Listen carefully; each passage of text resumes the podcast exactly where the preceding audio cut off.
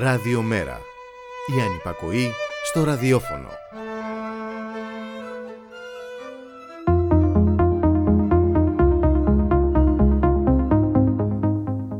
Την ώρα που ένας άνθρωπος πεθαίνει και η χώρα μας είναι ένα βήμα πριν χρεωθεί το ντροπιαστικό στίγμα του πρώτου νεκρού κρατουμένου άπεργου πείνας και δίψας στη σύγχρονη ευρωπαϊκή ιστορία. Στη Βουλή ε, διεξάγεται μια συζήτηση για την ποιότητα της δημοκρατίας και του δημόσιου διαλόγου. Για τρολάρισμα μίλησε ο Πρωθυπουργός νωρίτερα στην ομιλία του στη Βουλή. Προφανώς ο ίδιος μας ε, τρολάρει. Ε, μιλάει για ποιότητα της δημοκρατίας όταν όλοι είδαμε τις σκηνές από την άγρια καταστολή της κατάληψης του Αριστοτελείου Πανεπιστημίου Θεσσαλονίκης πριν από ε, τρεις ε, μέρες ε, τολμά να μιλάει για τρολάρισμα ο Πρωθυπουργός, ενώ μεταφέρει ο ίδιος ε, όλη αυτή την συζήτηση περί κυτρινισμού στην Βουλή ε, μας θύμισε κάτι από αυτό που θα ακούσουμε στη συνέχεια.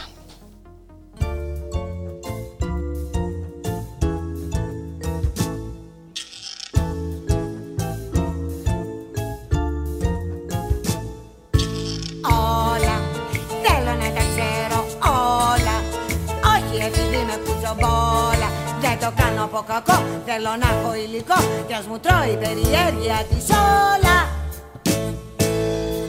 Όλα. Λες και τυχή έχουν κόλλα.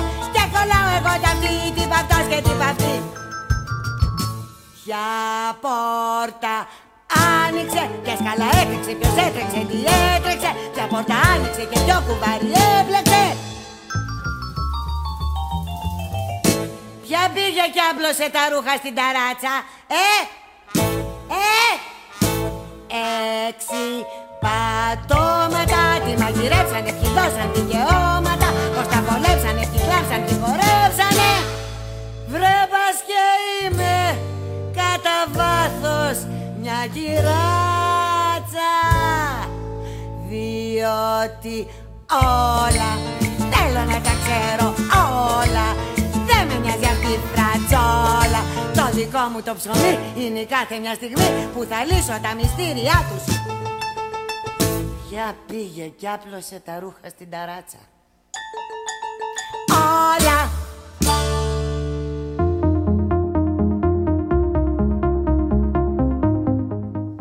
Καλό μεσημέρι ακροάτριες και ακροατές ε, του radiomera.gr ε, Είσαστε συντονισμένοι και θα είσαστε ελπίζω μέχρι τις 2 Θα είμαστε κοντά σας στη ρύθμιση του ήχου Γιώργος Νομικός στην ε, παραγωγή της εκπομπής η Γιάννα Θανασίου, στο μικρόφωνο η Μπουλίκα Μιχαλοπούλου, στο ένα μικρόφωνο η Μπουλίκα Μιχαλοπούλου, στο άλλο μικρόφωνο ο Μιχάλης Κρυθαρίδης, εκπρόσωπος τύπου του Μέρα 25 και πάμε αμέσως να ξεκινήσουμε τη συζήτηση Μιχάλη από την Βουλή έτσι. Ακούσαμε νωρίτερα και τον αρχηγό της εξωματικής αντιπολίτευσης τον Αλέξη Τσίπρα αλλά και τον Πρωθυπουργό τον Κυριάκο Μητσοτάκη. Έχω σημειώσει κάποια πραγματάκια από όσα είπε ο Πρωθυπουργός ο οποίος επέλεξε για άλλη μια φορά έτσι, να περιορίσει την ε, συζήτηση στην αντιπαράθεση ε, με τον Αλέξη Τσίπρα και τον ΣΥΡΙΖΑ.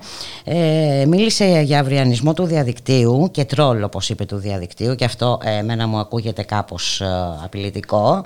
Είδαμε τις περασμένες μέρες πως συμπεριφέρθηκε και το facebook στις αναρτήσεις ε, σχετικά ε, με τις εκδηλώσεις ε, και τα ανεβάσματα αλληλεγγύη στο Δημήτρη Κουφοντίνα. Οπότε κάτι μου λέει ότι το επόμενο διάστημα θα έχουμε και μια παρεμβασούλα έτσι, σε αυτό το επίπεδο. Πολλά λέω ε όχι, ε, Ήταν πολλά αυτά τα οποία ακούσαμε και πράγματι δεν ξέρουμε από πού να τα, να τα πρωτοπιάσουμε και με τι να ξεκινήσουμε. Και πράγματι... πιστεύω ότι κάλυψε κιόλας έτσι για να το συνοψίσουμε λίγο και να το συζητήσουμε διεξοδικά. Κάλυψε και την Υπουργό Πολιτισμού, αλλά ε, μέσως ε, και τον ε, Δημήτρη Λιγνάδη. Ε, μίλησε για τεκμήρια αθωότητας, φυσικά ισχύει πάντα, αλλά η ουσία είναι ότι επέλεξε ε, έτσι, να μιλήσει για τις 56 αυτές υπογραφές ε, χώρο, από το χώρο του πολιτισμού ε, που τάχθηκαν ε, με ανακοινώσή τους υπέρ της ε, Υπουργού Πολιτισμού. Φυσικά ξέχασε τις χιλιάδες άλλες φωνές που ζητούν την, παρέ, την παρέτησή της. Και βέβαια δεν είναι καθόλου τυχαίο ότι ζήτησε χθες και από τους υπουργούς του κατά τη διάρκεια της συνεδρίας του Υπουργικού Συμβουλίου να υπερασπιστούν την Λίνα Μενδώνη λέγοντας μάλιστα ότι σας έχει βοηθήσει. Ακριβώς. Σε, στην υπερασπιστική ουσιαστικά γραμμή τόσο του Αλέξη Κούγια όσο και του Άδωνη Γεωργιάδη και χθες, όπως λες πολύ σωστά μπολικά, στο Υπουργικό Συμβουλίο ο Πρωθυπουργός Κυριάκος Μητσοτάκης, αλλά και σήμερα ε, ουσιαστικά από το βήμα της Βουλής, ε, υιοθέτησε εν μέρει αυτή την, την υπερασπιστική γραμμή. Δεν ανέλαβε καμία απολύτω πολιτική ευθύνη. Ε, ανέλαβε. Θα διαφωνήσω ναι, όμως ναι. αυτό. Επί της ουσίας έχει αναλάβει την πολιτική ευθύνη ναι. της κάλυψης ε, του... Ακρι... Της, ε, της συγκάλυψης. Ε, συμφωνούμε, θα διαφωνούμε. Πράγματι ενώ ότι δεν, δεν ανέλαβε ναι. ουσιαστικά την, την πολιτική ευθύνη για αυτό το, ε, το ζήτημα απέναντι στους πολίτες έτσι και απέναντι στα θύματα αυτής της, ε, της ιστορίας Μπούλικα.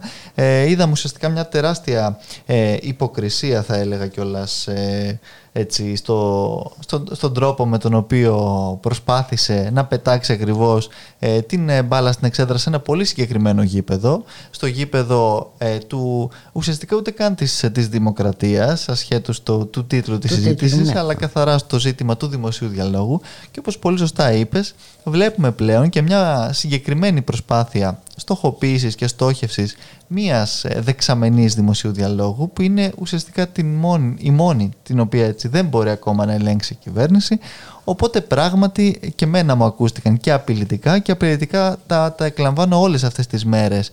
Ε, όλα αυτά τα οποία γίνονται ακριβώς στην κατεύθυνση αυτή διότι επειδή ε, τα, τα, τα μέσα ενημέρωσης ξέρουμε με τι, με τι τρόπο και με τι όρους λειτουργούν και το διαδίκτυο λειτουργεί ως ένα μεγάλο βαθμό έτσι με όρους ε, εξαιρετικά αδιαφανείς. Και έχουμε θέσει και το ζήτημα του κατά πόσο όπως είπες και εσύ μπορεί κάποιες αναρτήσεις οι οποίες να μην είναι αρεστές, ε, να, να μπλοκάρονται ή γενικότερα να υπάρχει και μια τέτοια προσπάθεια, πολύ φοβόμαστε ότι η κυβέρνηση θα, θα επιτείνει αυτή την κατάσταση ενδεχομένως και με κάποιες ε, νομοθετικές πρωτοβουλίες σε μια προσπάθεια ουσιαστικά περαιτέρω φήμωσης και μια προσπάθεια η οποία μπουλικα ευθέως επίσης πηγαίνει και πάλι σε καθεστώτα τύπου έτσι, διότι κάτι αντίστοιχο έχουμε δει μόνο εκεί, σε καθεστώτα τύπου Όρμπαν, έτσι, σε, ε, σε καθεστώτα τύπου Πούτιν και ούτω καθεξής, όπου δεν υπάρχει ουσιαστικά καμία ε, ελεύθερη έκφραση ουσιαστικά στο διαδίκτυο. Εγώ δεν διαφωνώ ότι προφανώς υπάρχουν και χιδεότητες. Βέβαια, ε, πολλές από αυτές τις χιδεότητες αναπαράγονται από την ίδια την, ε, την πλευρά της, ε, ε, των, των trolls, των πληρωμένων trolls mm-hmm. έτσι, της, ε, της, της, της Νέας Δημοκρατίας. Οπότε είναι υποκριτικό αυτό το οποίο προσπαθεί ο Πρωθυπουργός να κάνει προσπα... ε, αποποιώ, αποποιούμενο ουσιαστικά όλη αυτή τη, την κατάσταση και με ένα έτσι αφήγημα ε, εθνικού σωτήρα και, και ευεργέτη να προσπαθεί να, να προστατεύσει τα θύματα ποια θύματα, τα, τα ίδια θύματα ουσιαστικά στα οποία, των οποίων τα εγκλήματα έτσι σε βάρος του συγκαλύπτει και δεν αναλαμβάνει την οποιαδήποτε ε, πολιτική ευθύνη όσον αφορά και την κυρία Μενδώνη, την οποία δεν βλέπουμε κιόλας παρεπιπτόντω σήμερα στη Βουλή. Δεν ξέρω αν ε, έχει κάτι, είχε κάποια ανηλυμένη υποχρέωση και δεν κατάφερε να. Ε, μπορεί να, να κάνει το deal για το ελληνικό. Μπορεί να, να, να προχωράει ακριβώς τις όποιες τα ε, επενδύσεις και τα όποια έργα ξεμπλόκαρε, όπως μας είπε και, ο, και μας λέει μετεπιτάσσεω ο κύριος Γεωργιάδης, αλλά πλέον και ο ίδιος ο Πρωθυπουργός.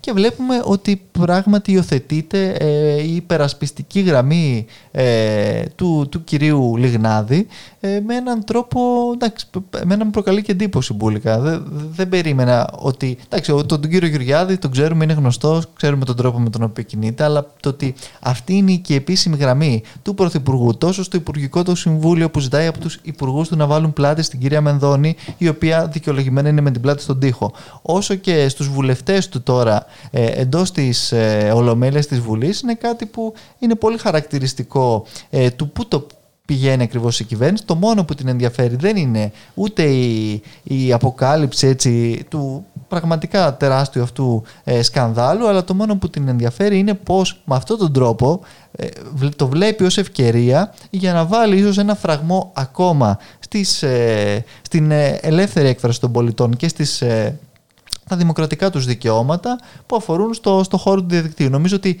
η, ουσία από την σημερινή συζήτηση μέχρι στιγμής από όσα έχουμε δει πέρα από τις γνωστές κοκορομαχίες και τα, την πολύ χαμηλού επίπεδου έτσι, ε, πολιτική αντιπαράθεση ε, που έχουμε δει μέχρι τώρα είναι αυτή. Ε, και νομίζω ότι και ο, και ο, και ο αρχηγός της, ε, της αξιωματικής αντιπολίτευσης, ο κύριος Τσίπρας, ήταν υποτονικός Ήταν πάντως. υποτονικός για άλλη μια φορά και επίσης προσπάθησε ακριβώς να κάνει αυτή τη, τη γνωστή έτσι διαπάλη... Ε, Μπήκε σε αυτή τη διαδικασία. Α, ακριβώς, τον, ναι. τον, τρόλ και το Δηλαδή πράγματι μπήκε σε αυτό το, το, το χορό και το γήπεδο που έστησε ο Κυριάκος okay. Μητσοτάκης για τη σημερινή συζήτηση πουλικά. Έτσι, ο οποίος Κυριάκος Μητσοτάκης θέλει να παρουσιάσει την εικόνα του, του υπεράνω ε, μας είπε για σεξουαλική διαπαιδαγώγηση από το Σεπτέμβριο στα σχολεία και θέλει να εξοραίσει την εικόνα. Ε, ε, με ποιους εκπαιδευτικούς εγώ είμαι πολύ έτσι... Ε, ε, προφανώς δεν τον ενδιαφέρει, δεν τον απασχολεί αυτή τη στιγμή. Διότι... Το, το, το, βασικό για αυτόν προφανώς. Αυτή να δώσει ένα τέτοιο μήνυμα. Ενδεχομένως να επιστρέψει και θεολόγους, έτσι, τους θρησκευτικούς στο σχολείο να, να έτσι, διεκπαιρεώσουν αυτό το έργο. Εντάξει. Πάντως θα ήθελα να σημειώσω κάτι που δεν πρέπει να μας διαφέρει ε, ε, κατά την ε, χθεσινή ε, συνεδρία του Υπουργικού Συμβουλίου είπε και κάτι άλλο σημαντικό που έτσι τίνουμε να το ξεχάσουμε μέσα σε όλα αυτά που θέλουν να μας παρασύρουν η κοινική ομολογία του ότι έχει χρησιμοποιηθεί η, η πανδημία προκειμένου η κυβέρνηση να περάσει όλα αυτά τα οποία θέλει. Ε, όπως είπε χαρακτηριστικά χθες ο Κυριάκος Μητσοτάκης, να πω μόνο ότι παρά την πανδημία το νομοθετικό μας έργο προχωρά ανεμπόδιστα. Στη Βουλή συζητούνται αυτή τη στιγμή τέσσερα νομοσχέδια, έχουμε άλλα 7 που είναι έτοιμα προς κατάθεση, τέσσερα στη διαδικασία δημόσιας διαβούλευσης, ενώ παράλληλα ξεδιπλώνται δεκάδες άλλα, άλλες δράσεις των Υπουργείων σε κάθε τομέα κυβερνητικής πολιτικής. Είναι ένας ρυθμός, είπε, τον οποίο όχι απλά θα τον κρατήσουμε, αλλά και το θα τον επιταχύνουμε, για να μπορέσουμε να είμαστε συνεπείς όπως είπε με τον προγραμματισμό ε, που έχουμε συμφωνήσει σε επίπεδο Υπουργικού Συμβουλίου για την περίοδο 2020-2021.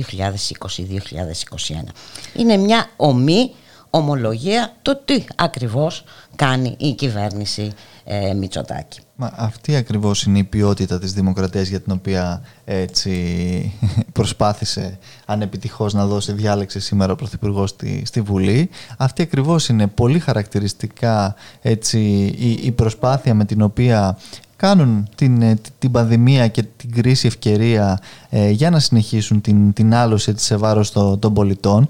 Μία άλωση η οποία κιόλας μπουλικα συνεχίζει και με τις ευλογίες της ε, Τρόικας η οποία χθες μαθαίνουμε επίσης ότι από την ένατη μεταμνημονιακή αξιολόγηση ζητάει την, ε, την επιτάχυνση επίσης σε μια σειρά από ζητήματα εν μέσω πανδημίας. Ε, και, και να τελειώνουμε και με την προστασία ε, τη πρώτη κατοικίας. Ακριβώς, να τελειώνουμε με την προστασία της πρώτης κατοικίας. Ζητάει μεταρρυθμίσεις στον χώρο της εκπαίδευσης. Ζητάει ζητήματα ε, στο, στη, για την ε, ασφάλιση και μια, και μια σειρά πραγματικά από θέματα τα οποία είναι στο, στο τραπέζι, φορολογικά και το καθεξής και φυσικά ε, αποτρέπει την οποιαδήποτε πραγματική ε, ελάφρυση και ενίσχυση των, ε, των επιχειρήσεων, ε, εξορκίζει τα κουρέματα και όλη την, ε, την, την προσπάθεια πραγματικά να ανακάμψει η οικονομία για να μην διαταραχθεί έτσι, η κουλτούρα των πληρωμών εν μέσω ακόμα και πανδημίας. φαίνεται λοιπόν ότι υπάρχει μια τέτοια σύμπνοια, ότι συνεχίζεται ο, ο νομοθετικός οδοστρωτήρας με τις ευλογίες έτσι, και τα κελέσματα και της ε, Τρόικας τη στιγμή που οι πολίτες ακριβώς φημώνονται και ε, δεν μπορούν. Όχι μόνο ε, φημώνονται. Ε, έτσι, ξυλοκοπούνται ναι, πουλικά. Όχι απλώς φημώνονται. Ε, συλλαμβάνονται, συλλαμβάνονται καταστέλλονται. Βλέπουμε καθημερινά τέτοια φαινόμενα τα οποία πλέον έχουν καταστεί. Είναι και μια... προετοιμασία, θα έλεγα, αυτή της κυβέρνησης. Αυτές είναι εικόνες από το μέλλον.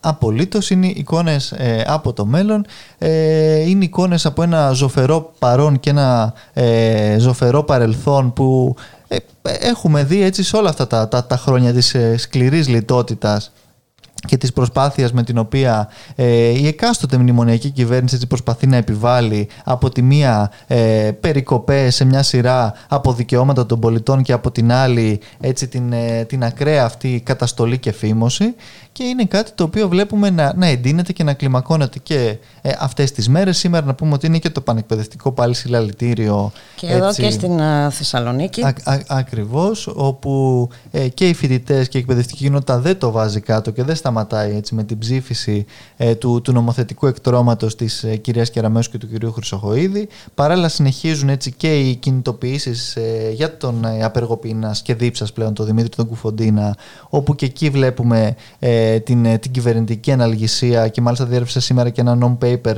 ε, κυβερνητικό το οποίο χαρακτηριστικά έτσι, προδιαγράφει τις διαθέσεις της κυβέρνησης όσον αφορά έτσι, το, το, το, την αντιμετώπιση του συγκεκριμένου ανθρώπου και φαίνεται πως η κυβέρνηση θέλει να το πάει μέχρι τέλους. Ε, χωρίς, είναι αποφασισμένη ε, να τηρήσει αδιάλακτη ε, στάση. Την οποιαδήποτε, τον οποιοδήποτε ενδιασμό και από την άλλη όπως Έχουμε πει και εμείς εδώ πολλές φορές, αλλά και επειδή έγινε και χθες ένα τεράστιο τέτοιο κύμα στα social media, μια που τα συζητάγαμε και αυτά, ε, στην πρόεδρο της Δημοκρατίας για την εκοφαντική της επίσης σιωπή ε, στο ζήτημα, όπου πραγματικά χιλιάδες πολίτες έτσι. Περισσότερο από 22.000 σχόλια α, γράφτηκαν στον τοίχο τη στο Facebook. Και παρά την έτσι, προσπάθεια διαχείρισης αυτής της κρίσης ναι. ακριβώς, ε, δεν, δεν, μπόρεσε να, να, να, να, δεν μπόρεσαν να καταπνίξουν ουσιαστικά αυτό το, το, το πραγματικό έτσι, κύμα ε, των πολιτών εκεί έξω, στο οποίο μπουλικα έτσι προστίθενται πέρα από ε, όπως είπαμε και χθες η Ένωση Δικαστών και Εισαγγελέων, ε, νομική κτλ. Ε, μέχρι και ο Κώστας ο Μπακογιάννης ε, σε άρθρο του παρέμβασης σήμερα στη, στην Καθημερινή, ακόμα και αυτός ζητάει την, έτσι, την εφαρμογή ε, του νόμου στη γραμμή ουσιαστικά της, και της Ντόρας Μπακογιάννη που ήταν η πρώτη η οποία είχε, είχε βγει στο συγκεκριμένο ας πούμε, ζήτημα από την κυβερνητική πλευρά και βλέπουμε ότι παρόλα αυτά ο Κυριάκος ο Μητσοτάκης ε, επιμένει σε αυτή την θατσερική αδιαλαξία ρισκάροντας ακόμα και το να, να έχει έτσι τον ε, πρώτο ε, απεργό πείνας νεκρό σε, σε αυτές τις, ε, τις συνθήκες στην ε, σύγχρονη ευρωπαϊκή ίσως ιστορία. Και από την άλλη η πρόεδρος της Δημοκρατίας εξακολουθεί να κοφεύει και αυτή, δεν έχουμε καμία αντίδραση. Ε, προφανώς ίσως να μην την ενδιαφέρει ο τίτλος της να είναι απλά διακοσμητικός επειδή όμως πρέπει να παίρνουμε και κάποιες ανάσες έτσι, για να ξεφύγουμε λίγο και από το ζωφερό κλίμα ε, ας ακούσουμε ένα τραγούδι του George Harrison, του Άγγλου κιθαρίστα και τραγουδοποιού. ε, που ήταν ένας από τους τέσσερις Beatles αλλά μετά την διάλυση του συγκροτήματος ακολούθησε μια αξιόλογη ε, προσωπική καριέρα. Ε, σαν σήμερα λοιπόν είχε γεννηθεί ο George Harrison το 1943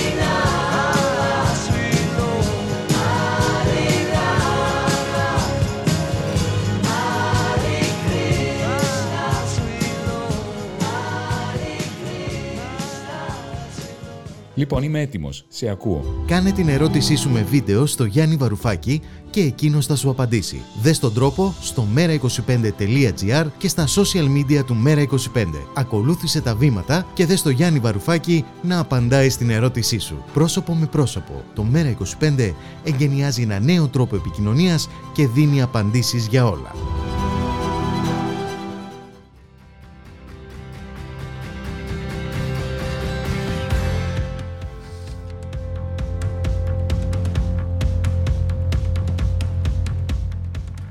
Η συζήτηση Μιχάλη Κρυθαρίδη στη Βουλή συνεχίζεται.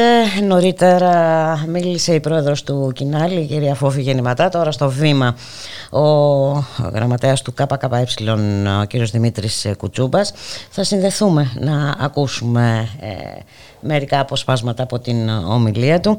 Ε, μέχρι τότε ε, να πάμε λίγο και στην πραγματική ζωή έτσι να πούμε ότι ε, σχετικά θα ήθελα να διαβάσω ένα μικρό απόσπασμα από ένα άρθρο ε, του Θανάση Σκαμνάκη στο common.gr σχετικά ε, με τον Δημήτρη Κουφοντίνα και όλο και την αναλγησία που επιδεικνύει η κυβέρνηση όπως ε, τονίζει μεταξύ άλλων ο Θανάσης Καμνάκης, ο Δημήτρης Κοφοντίνας είναι το ιδανικό επιλεγμένο θύμα. Μέσω αυτού η Αμερικάνικη εφαρμογή της πολιτικής δεν χρειάζεται μόνο τις αποφάσεις του πρεσβευτή και των μυστικών υπηρεσιών της πλανητικής υπερδύναμης, έχει και τους δικούς της λόγους να επιμείνει, μηνύει προς όλες τις κατευθύνσεις πως το παιχνίδι της μεταπολίτευσης, αν το εννοήσουμε ως μια περίοδο σχετικής διεύρυνσης και άσκησης των δημοκρατικών δικαιωμάτων, λαμβάνει τέλος επισήμως πανηγυρικά και με σφραγίδα ακόμα και αν το πανηγυρικά οξύμορα συνοδεύει το θάνατο.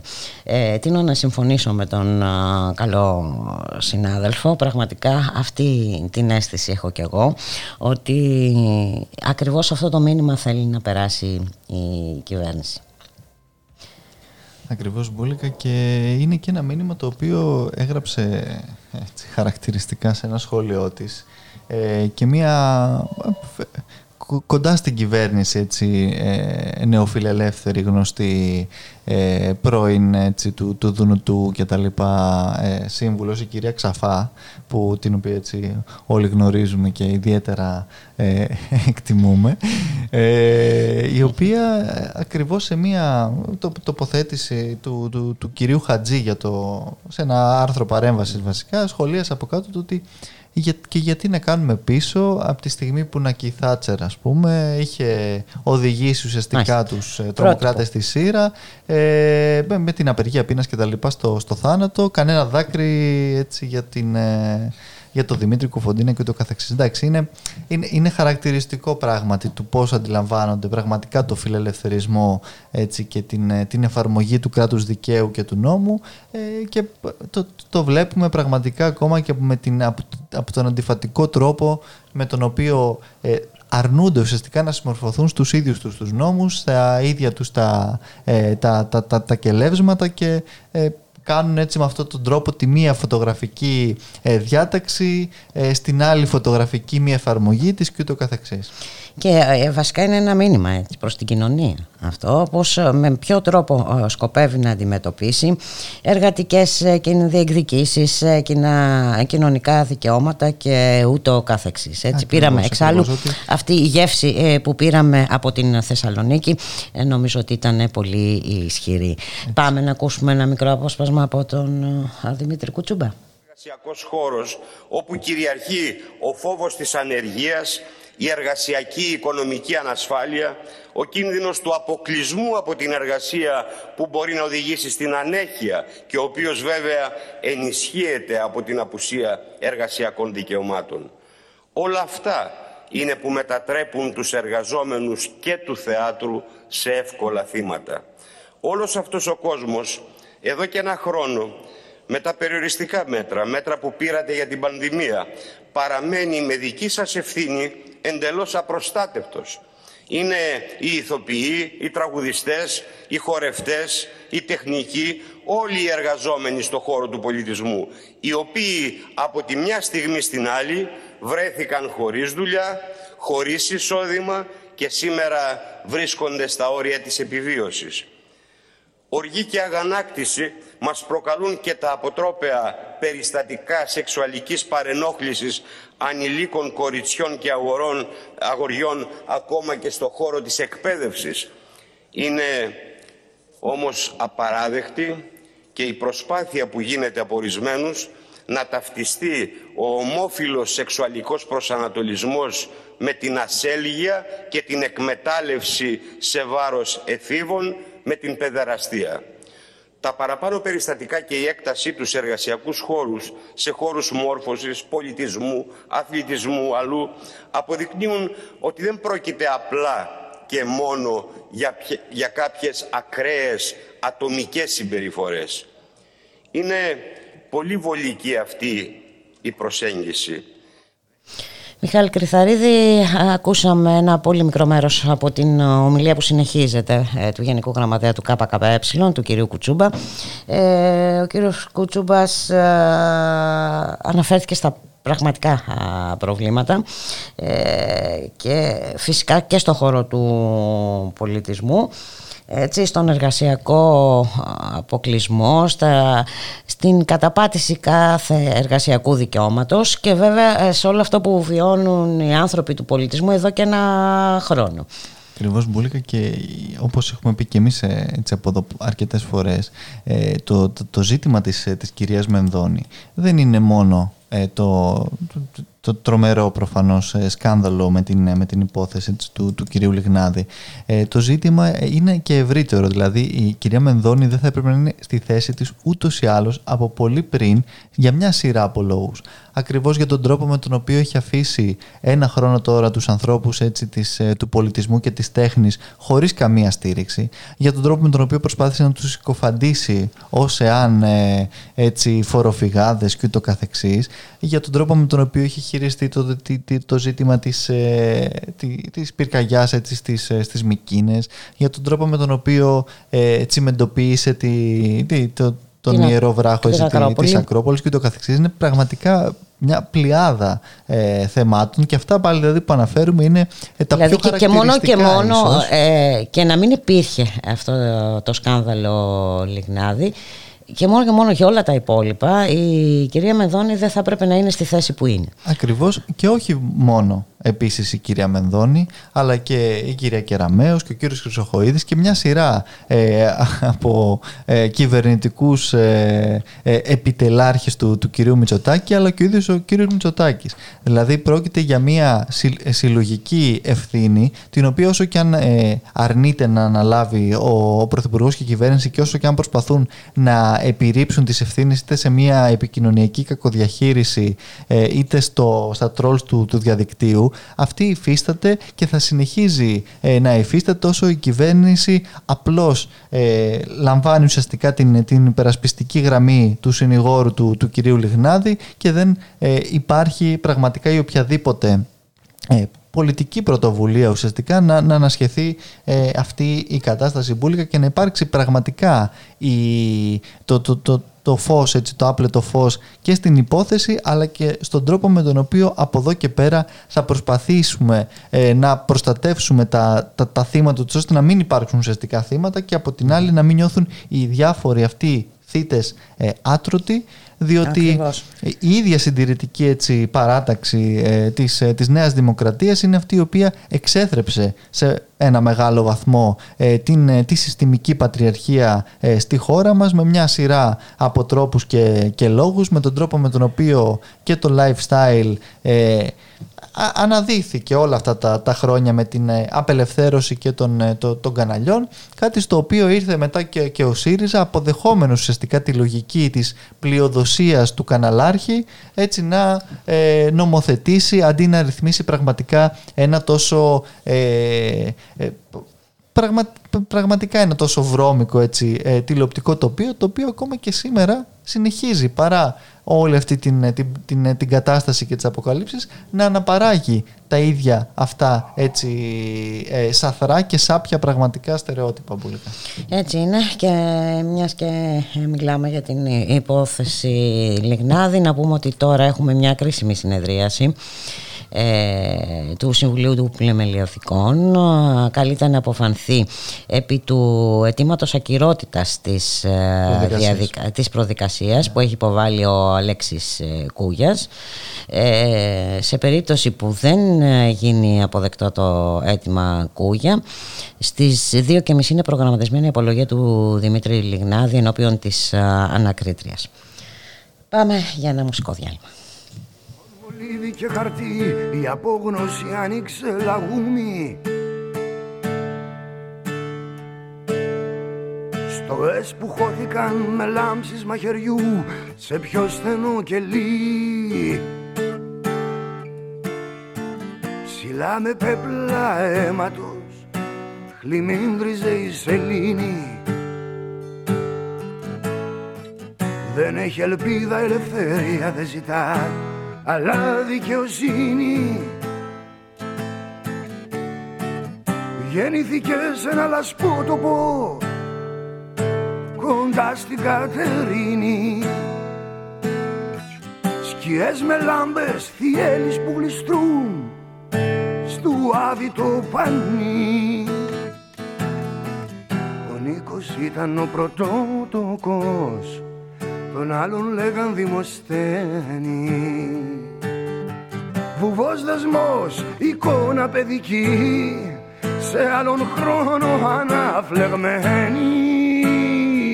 Ο γέρος του είχε κρυψώνα το βουνό απ' το σαράντα πέντε. Και χωρικοί απ' τον φόβο των αρχών μακραίναν και απ' τον γιο κι αυτός τους έβλεπε στρωμένους στη δουλειά και μέσα του άναβε η μανία. Τους στριμωγμένου ανάμεσα στο πλήθος και την αστυνομία. Που μια μέρα χωρίς αποσκευή τσουλώντας τη τρύπας του τη ρόδα. Κυλάει απ' τη Μακεδονία ως εδώ κι ακόμα που θα βγει. Θα φεύγει πάντα για το άστρο που δεν φτάνει καμιά αστυνομία. Για τους φυγάδες αυτός ο ουρανός είναι η παρανομία. Νίκο αγγίζω το στοιχείο σας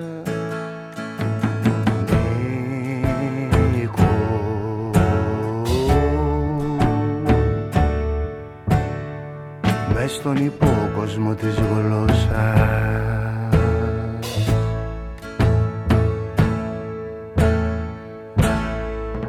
Δυο καταδίκες έξι χρόνια για κλοπή.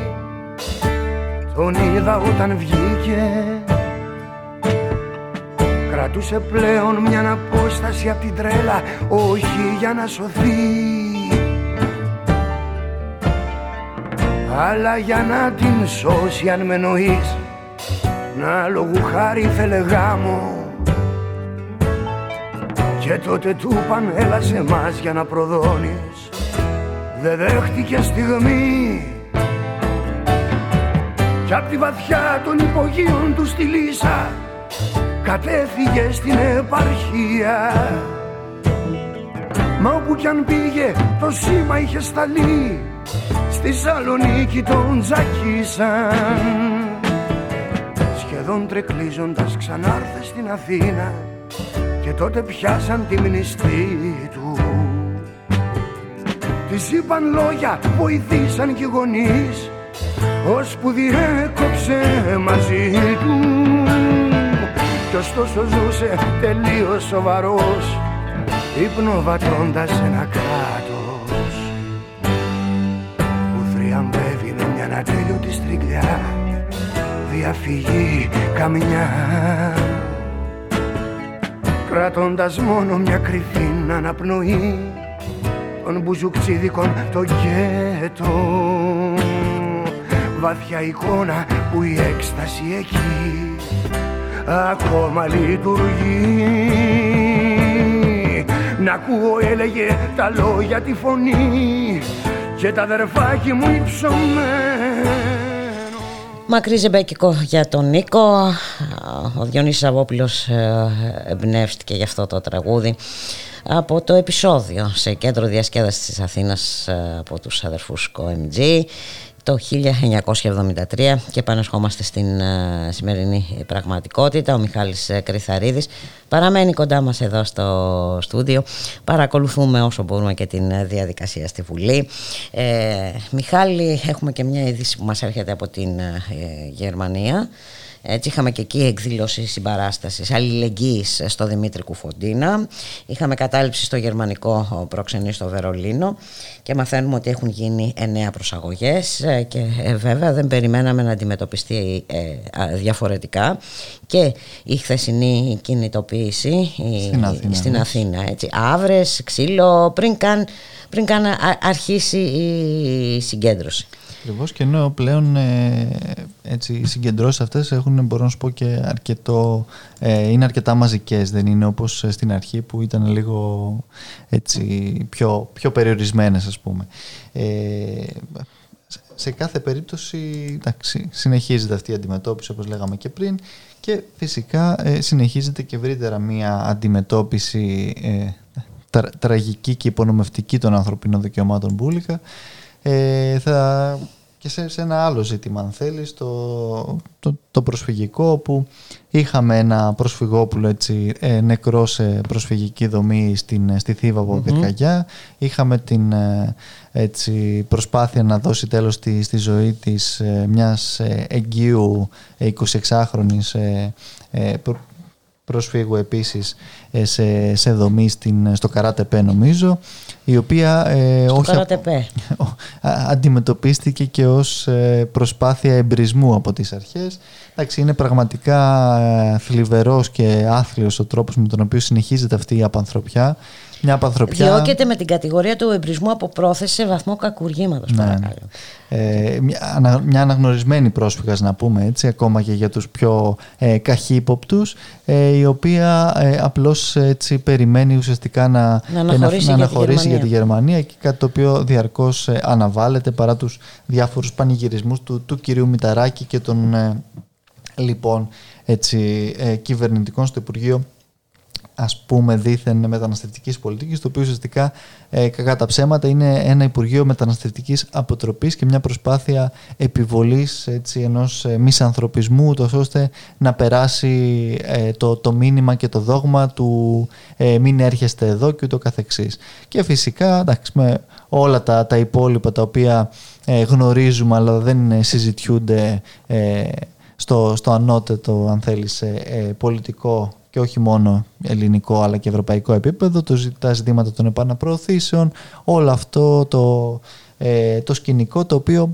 είναι, είναι πραγματικά ντροπιαστικό τόσο για μας όσο και για την, ε, την Ευρωπαϊκή Ένωση.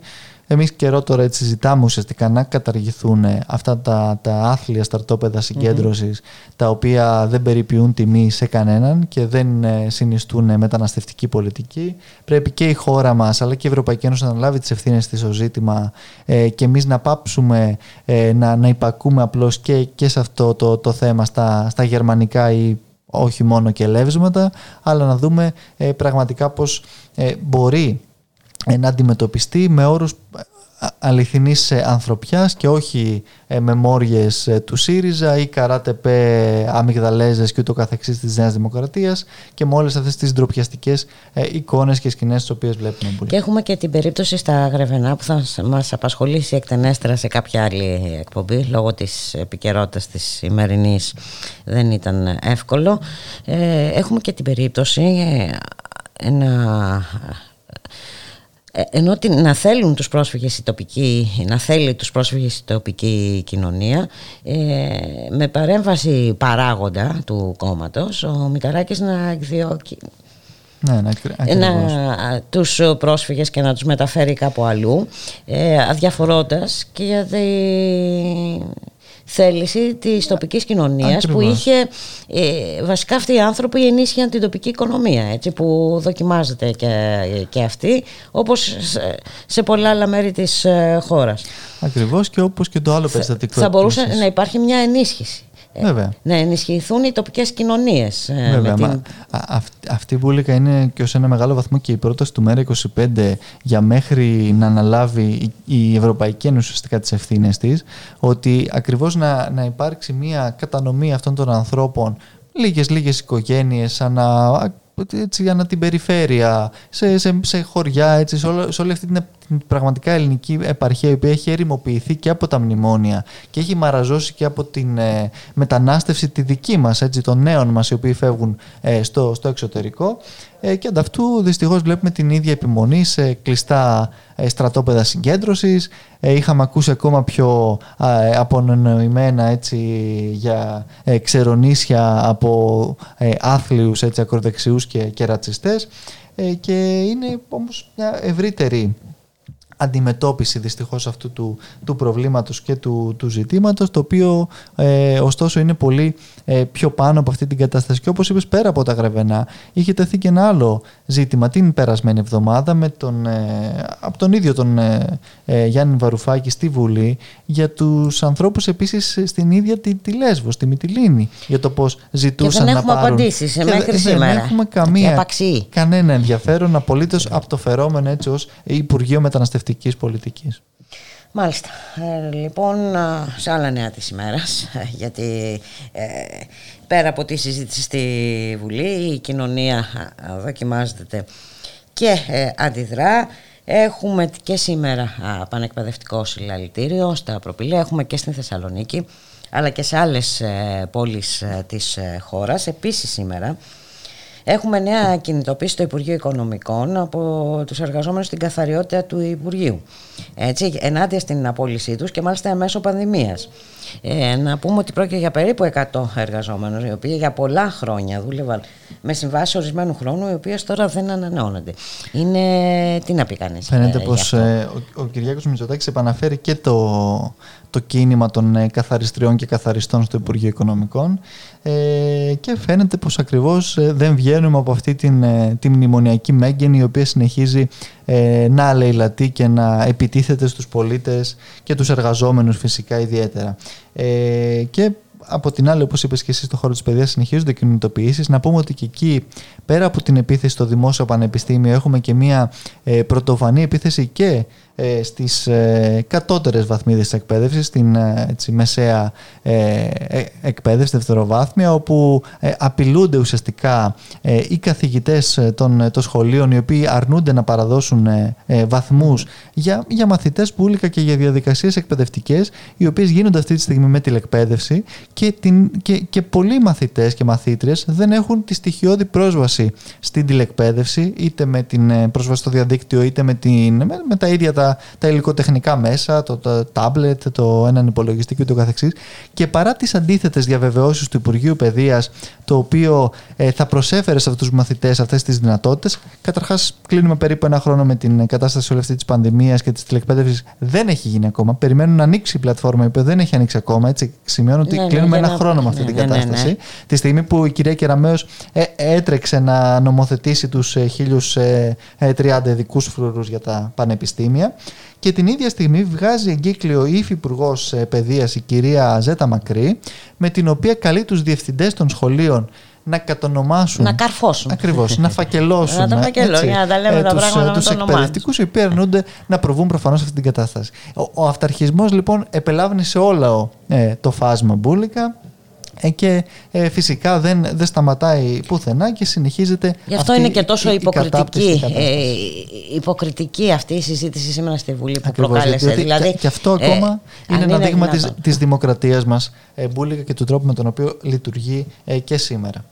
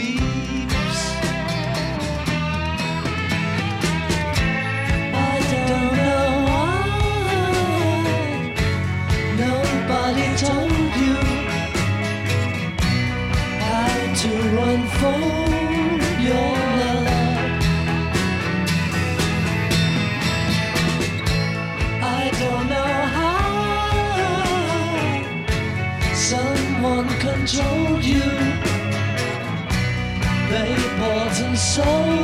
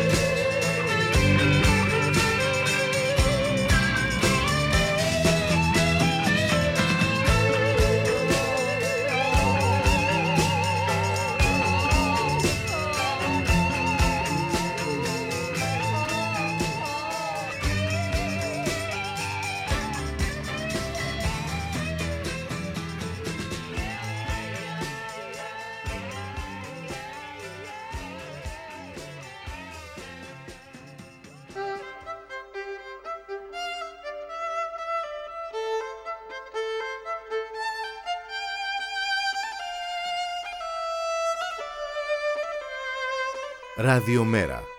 Η ανυπακοή στο ραδιόφωνο.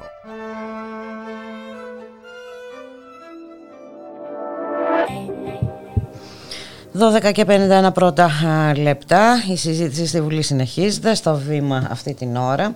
Ο Κυριάκος ο Βελόπουλος και να πάμε στο χώρο της ε, υγείας. Χτες ε, εί- είδαμε και το εξής ωραίο, τον Βασίλη Κικίλια ε, ε, να έρχεται σε αντιπαράθεση με τον Υπουργό Υγείας.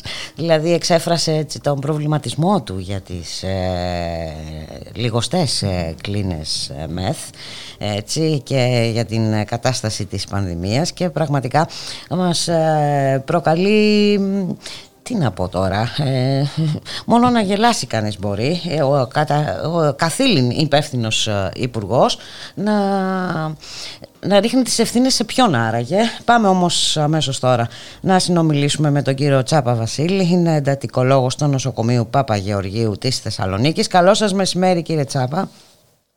Καλό μεσημέρι. Ε, και βέβαια είσαστε και μέλος του Διοικητικού Συμβουλίου της ε, Ένωσης Νοσοκομιακών Ιατρών Θεσσαλονίκης. Και, Σωστά και μέλος και του Γενικού Συμβουλίου της Πανελλήνιας Ομοσπονδίας Νοσοκομιακών Γιατρών, της ΟΕΝΓΕ. α, ωραία. Οπότε ε, ξέρετε ε, από πάρα πολύ καλά το τι συμβαίνει στον χώρο της υγείας. Ε, Εδώ ακούμε για οριακή κατάσταση πλέον στις ε, μονάδες εντατικής θεραπείας και στην Αθήνα, αλλά ας ξεκινήσουμε από την ε, Θεσσαλονίκη και με το θέμα που αφορά το νοσοκομείο ε, Παπαγεωργίου, έτσι, ε, το οποίο εξαιρείται από την διαδικασία ενίσχυσης των ΜΕΘ και της μονιμοποίησης του επικουρικού προσωπικού που εργάζεται σε αυτές. Αυτό τι σημαίνει, απολύσεις; Ε, σωστά. Δείτε λίγο τι γίνεται. Θα θυμάστε στη διάρκεια του πρώτου και δεύτερου κύματος ότι υπήρχαν ε, απανοτές υποσχέσεις ε, για μονιμοποίηση των επικουρικών γιατρών της εντατικης στο πλαίσιο της συνειδητοποίησης ότι οι εντατικές γενικά είναι ε, φοβερά υποστελεχωμένες. Τελευταία τέτοια υπόσχεση έγινε και τον Μητσοτάκη πριν από κάνα δύο-τρεις μήνες περίπου. Ε, πράγματι, τέλη Δεκεμ- Δεκεμβρίου ε, νομοθετήθηκε μια διαδικασία που προέβλεπε την ε, μονιμοποίηση των επικουρικών γιατρών της εντατικής. Ε, η διαδικασία αυτή θα γινόταν αναγειονομική περιφέρεια, αναείπε. Ε, το νοσοκομείο Παπαγεωργίου, η εντατική του, στις αρχές του 20 είχε έξι ειδικούς συντατικολόγους και ενισχυθήκαμε με άλλους δύο ειδικούς συντατικολόγους στη διάρκεια της πανδημίας.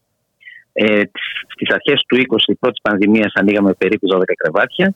Στο δεύτερο κύμα της πανδημίας που χτύπησε τη Θεσσαλονίκη ανοίγαμε 25 κρεβάτια στην εντατική, χάρη σε αυτούς τους δύο ε, επικουρικούς γιατρούς και την συνεπικουρία τεσσάρων αναισθησιολόγων. Όπως επίσης και βοηθούσαμε, κάναμε επισκέψεις στα 15 περίπου κρεβάτια διασωλωμένων ασθενών που υπήρχαν σε ανάνοιξη και χειρουργία. Αυτή η επικουρική δηλαδή είναι πάρα πολύ απαραίτητη με λίγα λόγια.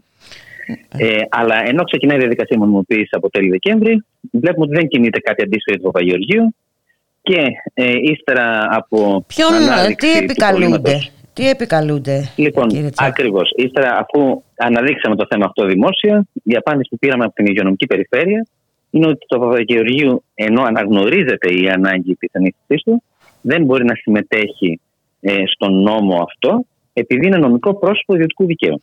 Ωστόσο είναι Το οποίο- ενταγμένο λειτουργικά στο ΕΣΥ, στο Εθνικό Σύστημα Υγείας, έτσι δεν είναι. Ακριβώς. Λειτουργικά είναι πλήρως ενταγμένο στο ΕΣΥ. Είναι ένα νοσοκομείο όπως όλα τα άλλα τα νοσοκομεία για όλο τον κόσμο στη Θεσσαλονίκη. Είναι ένας από τους τέσσερις πυλώνες στο εφημεριακό της Θεσσαλονίκης. Ε, δέχτηκε πολύ μεγάλο φόρτο, το φόρτο που το αναλογούσε ε, στην πανδημία και η ίδια η υγειονομική περιφέρεια παραδέχεται ότι το νοσοκομείο πρέπει να ενισχυθεί. Και επειδή επίσης αυτή η ιστορία με το νομικό πρόσωπο ιδιωτικού δικαίου δεν είναι η πρώτη φορά που γίνεται, όλες τις προηγούμενες φορές όποτε υπήρχαν τέτοιες διενέξεις, πάντοτε με μια νομοθετική τροποποίηση έμενε το Παπαγεωργίου μέσα. Δηλαδή, όπως ο νόμος λέει σήμερα ότι αυτό ισχύει για τα νοσοκομεία με θέση έτσι, μπορεί να γίνει μια τροποποίηση που να λέει και το Παπαγεωργίου. Όπως έχει γίνει επανειλημμένα έως τώρα. Από τη στιγμή που αποδεχόμαστε την αναγκαιότητα, από τη Ακριβώς. στιγμή που τους νόμους τους βγάζουμε εμείς, δεν τους βγάζει κάποιος άλλος, Και μάλιστα, οφείλουμε να κάνουμε έναν νόμο ναι. ο οποίος να εξυπηρετεί την ανάγκη. και μάλιστα εν καιρό πανδημίας, έτσι. Δεν μιλάμε για μια ε, Ακριβώς. κατάσταση Εν καιρό πανδημίας. Και ποια είναι η φυσιολογική. ηρωνία; Η ηρωνία είναι ότι αυτοί οι δύο επικουρικοί γιατροί του Παπαγεωργίου θα μονιμοποιηθούν αλλού, οπότε λογικά θα πρέπει να φύγουν. Να πάνε σε άλλο νοσοκομείο. Όταν είναι γνωστό ότι σε καμία εντατική δεν περισσεύει ούτε ένας εντατικολόγος. Μάλιστα. Και σαν αντίδωρο για την ιστορία αυτή, η υγειονομική περιφέρεια λέει ότι θα ανοίξει έξι θέσεις στο Παπαγεωργείο. Που εκεί η απάντηση είναι ότι ακόμα και να ανοίξουν θέσεις αυτές, που η ιστορία έχει δείξει ότι 10 θέσεις υπόσχονται και μία ανοίγουν, ε, οι ειδικοί εντατικολόγοι, οι εξειδικευμένοι εντατικολόγοι στη Βόρεια Ελλάδα έχουν τελειώσει. Ανακυκλώνονται από νοσοκομείο σε νοσοκομείο και όταν θα προκηρυχθούν οι θέσεις αυτές, δεν θα υπάρχει κανείς να βάλει τα χαρτιά του. Όπως για παράδειγμα στην τελευταία προκήρυξη που έγινε για τις 20 θέσεις του Υποκρατείου, ούτε οι 15 δεν ήταν εξειδικευμένοι εντατικολόγοι. Και όταν αυτό το διευκρινίσαμε στον διοικητή της υγειονομική περιφέρειας, μας είπαν ουσιαστικά ότι εντάξει, θα έρθουν ανειδίκευτοι εντατικολόγοι να εκπαιδευτούν και μετά από δύο χρόνια θα γίνουν εξειδικευμένοι. Δηλαδή, ένας παραλογισμός, Εντελώς ο οποίος θα όμως. κοστίσει, θα κοστίσει στην μονάδα εντατικής θεραπείας και σε αυτά που ποσοτικά και ποιοτικά μπορεί και πρέπει να προσφέρει. Αυτό θα έχει αντίκτυπο στο επίπεδο ποσοτικό και ποιοτικό της νοσηλείας των ανθρώπων που θα καταλήγουν στο Παπαγεωργείο. Και στην πανδημία και μετά. Ναι, ε, σαφώς, ε, γιατί αφορά και το μέλλον ε, αυτό. Και Αυτά βέβαια, σαν, σαν εμεί ναι. εμείς τα αναδείξαμε και τα αναδεικνύουμε, αλλά από ό,τι φαίνεται είναι φωνή βόντος εν τη ερήμη. Ε, κοιτάξτε, αυτό το βιώνουμε, το βιώνετε εσείς πολύ περισσότερο εδώ και ένα χρόνο. Δεν είναι κάτι πρωτόγνωρο. Θέλω Ναι, να πω, ναι, επί, είναι- ε, ε, είναι- επί είναι- ένα είναι- χρόνο, όσο διαρκεί ε, αυτή η κατάσταση, ε, διατυπώνεται διαρκώς το ίδιο αίτημα και ε, διαρκώς ε, δεν επιλύονται τα προβλήματα. Ε, ε, Ακριβώς. Ενίσχυση Έχουμε πει του σε ΕΣΥ κάθε ε, τόνο. ναι, ε, α, από την πρώτη Ακριβώς. στιγμή. Επίταξη ιδιωτικών ε, κλινικών. Ε, προσλήψεις Ακριβώς. ε, γιατρών και νοσηλευτικού προσωπικού. Από την πρώτη στιγμή είχαμε πει σαν Ένωση Νοσοκομιακών Γιατρών ότι αυτό που γίνεται με τις κλίνες εντατικής που εν μία νυχτή πολλαπλασια... πολλαπλασιάστηκαν οι κλίνες ε, ΜΕΣ, αυτό είναι μια πλαστή πραγματικότητα. Γιατί αυτή η υπέρμετρη αύξηση των κλινών ΜΕΣ ουσιαστικά ήταν κρεβάτια εκτός μονάδων εντατικής θεραπείας, χωρίς τον κατάλληλο ποσοτικά και ποιοτικά εξοπλισμό και χωρίς το κατάλληλο ποσοτικά και ποιοτικά εξειδικευμένο προσωπικό Μμμ. κλίνικες, όπως και κλείνει νοσοκομείο γενικώς. Δεν είναι απλά ένα κρεβάτι. Είναι και ο κατάλληλος εξοπλισμός και ο κατάλληλος, το κατάλληλο προσωπικό. Το εξειδικευμένο προσωπικό, βέβαια. Ακριβώς και σε ποσοτικές αναλογίες, σωστά. Δεν θα είναι ένας γιατρός για 50 κρεβάτια. Εκτός αν θέλουμε να κάνουμε μονάχα προσχηματικές νοσηλίε. Δηλαδή να λέμε ότι έχουμε να νοσηλεύουμε τον κόσμο, να είναι ο κόσμος πάνω σε ένα κρεβάτι το οποίο πολλές φορές δεν είναι και κατάλληλα εξοπλισμένος, τις περισσότερες φορές, και να αντιμετωπίζεται όχι από τον σωστό αριθμό γιατρών και νοσηλευτών, αλλά πολύ μικρότερο, οι οποίοι συν της άλλης δεν είναι και εξειδικευμένοι. Και βέβαια ε, και όλα τα άλλα τα α, προβλήματα α, που δημιουργούνται. Ε, Βλέπουμε ότι υπάρχει εντολή για μείωση των τακτικών χειρουργείων. Ε, ακούμε ε, και αυτό είναι κάτι πολύ σοβαρό. την- Σημαίνει ότι οι άνθρωποι από που... την πρώτη στιγμή, βεβαίως, είχαμε πει ότι το σύστημα υγείας στην Ελλάδα έχει μετατραπεί σε σύστημα μίας νόσου. Μμμ. Το σύστημα υγείας στη Θεσσαλονίκη από το δεύτερο κύμα της πανδημίας και εντεύθεν έχει κλείσει για την κοινή νοσηρότητα. Και δικαίως αναρωτιέται κανείς τι γίνεται με όλα τα τακτικά χειρουργεία τα οποία ήταν προγραμματισμένα. Κάποια από τα οποία μπορεί να πει κάποιος ότι σηκώνουν αναβολή με την έννοια π.χ. βουβονοκύλη. Μμμ. Αλλά τι γίνεται με τα σοβαρότερα χειρουργεία, τι γίνεται με καρδιοχειρουργικά χειρουργεία, τι γίνεται με τα αγκιοχειρουργικά χειρουργεία, τι γίνεται με χειρουργεία τα οποία δεν είναι μεν τόσο βαριά, π.χ. χολοκυστεκτομές, αλλά όσο δεν χειρουργούνται, εκθέτουν σε αυξημένο κίνδυνο τους ασθενείς σε επιπλοκές, π.χ. παγκρατίτιδα. Τι γίνεται με τις άλλες νόσους που θέλουν παρακολούθηση σε τακτικά εξωτερικά ιατρία των νοσοκομείων. Και φυσικά επίσης τι γίνεται και με τα επίγοντα. Δηλαδή τι γίνεται με τα εμφράγματα, τι γίνεται με τις αιμορραγίες.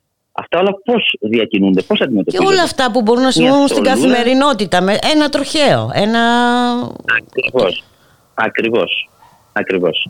Πάρα πολλοί κόσμος έχει υποθεραπευτεί είτε λίγο, είτε πολύ, είτε ακραία ακριβώς λόγω του COVID χωρίς να έχει COVID.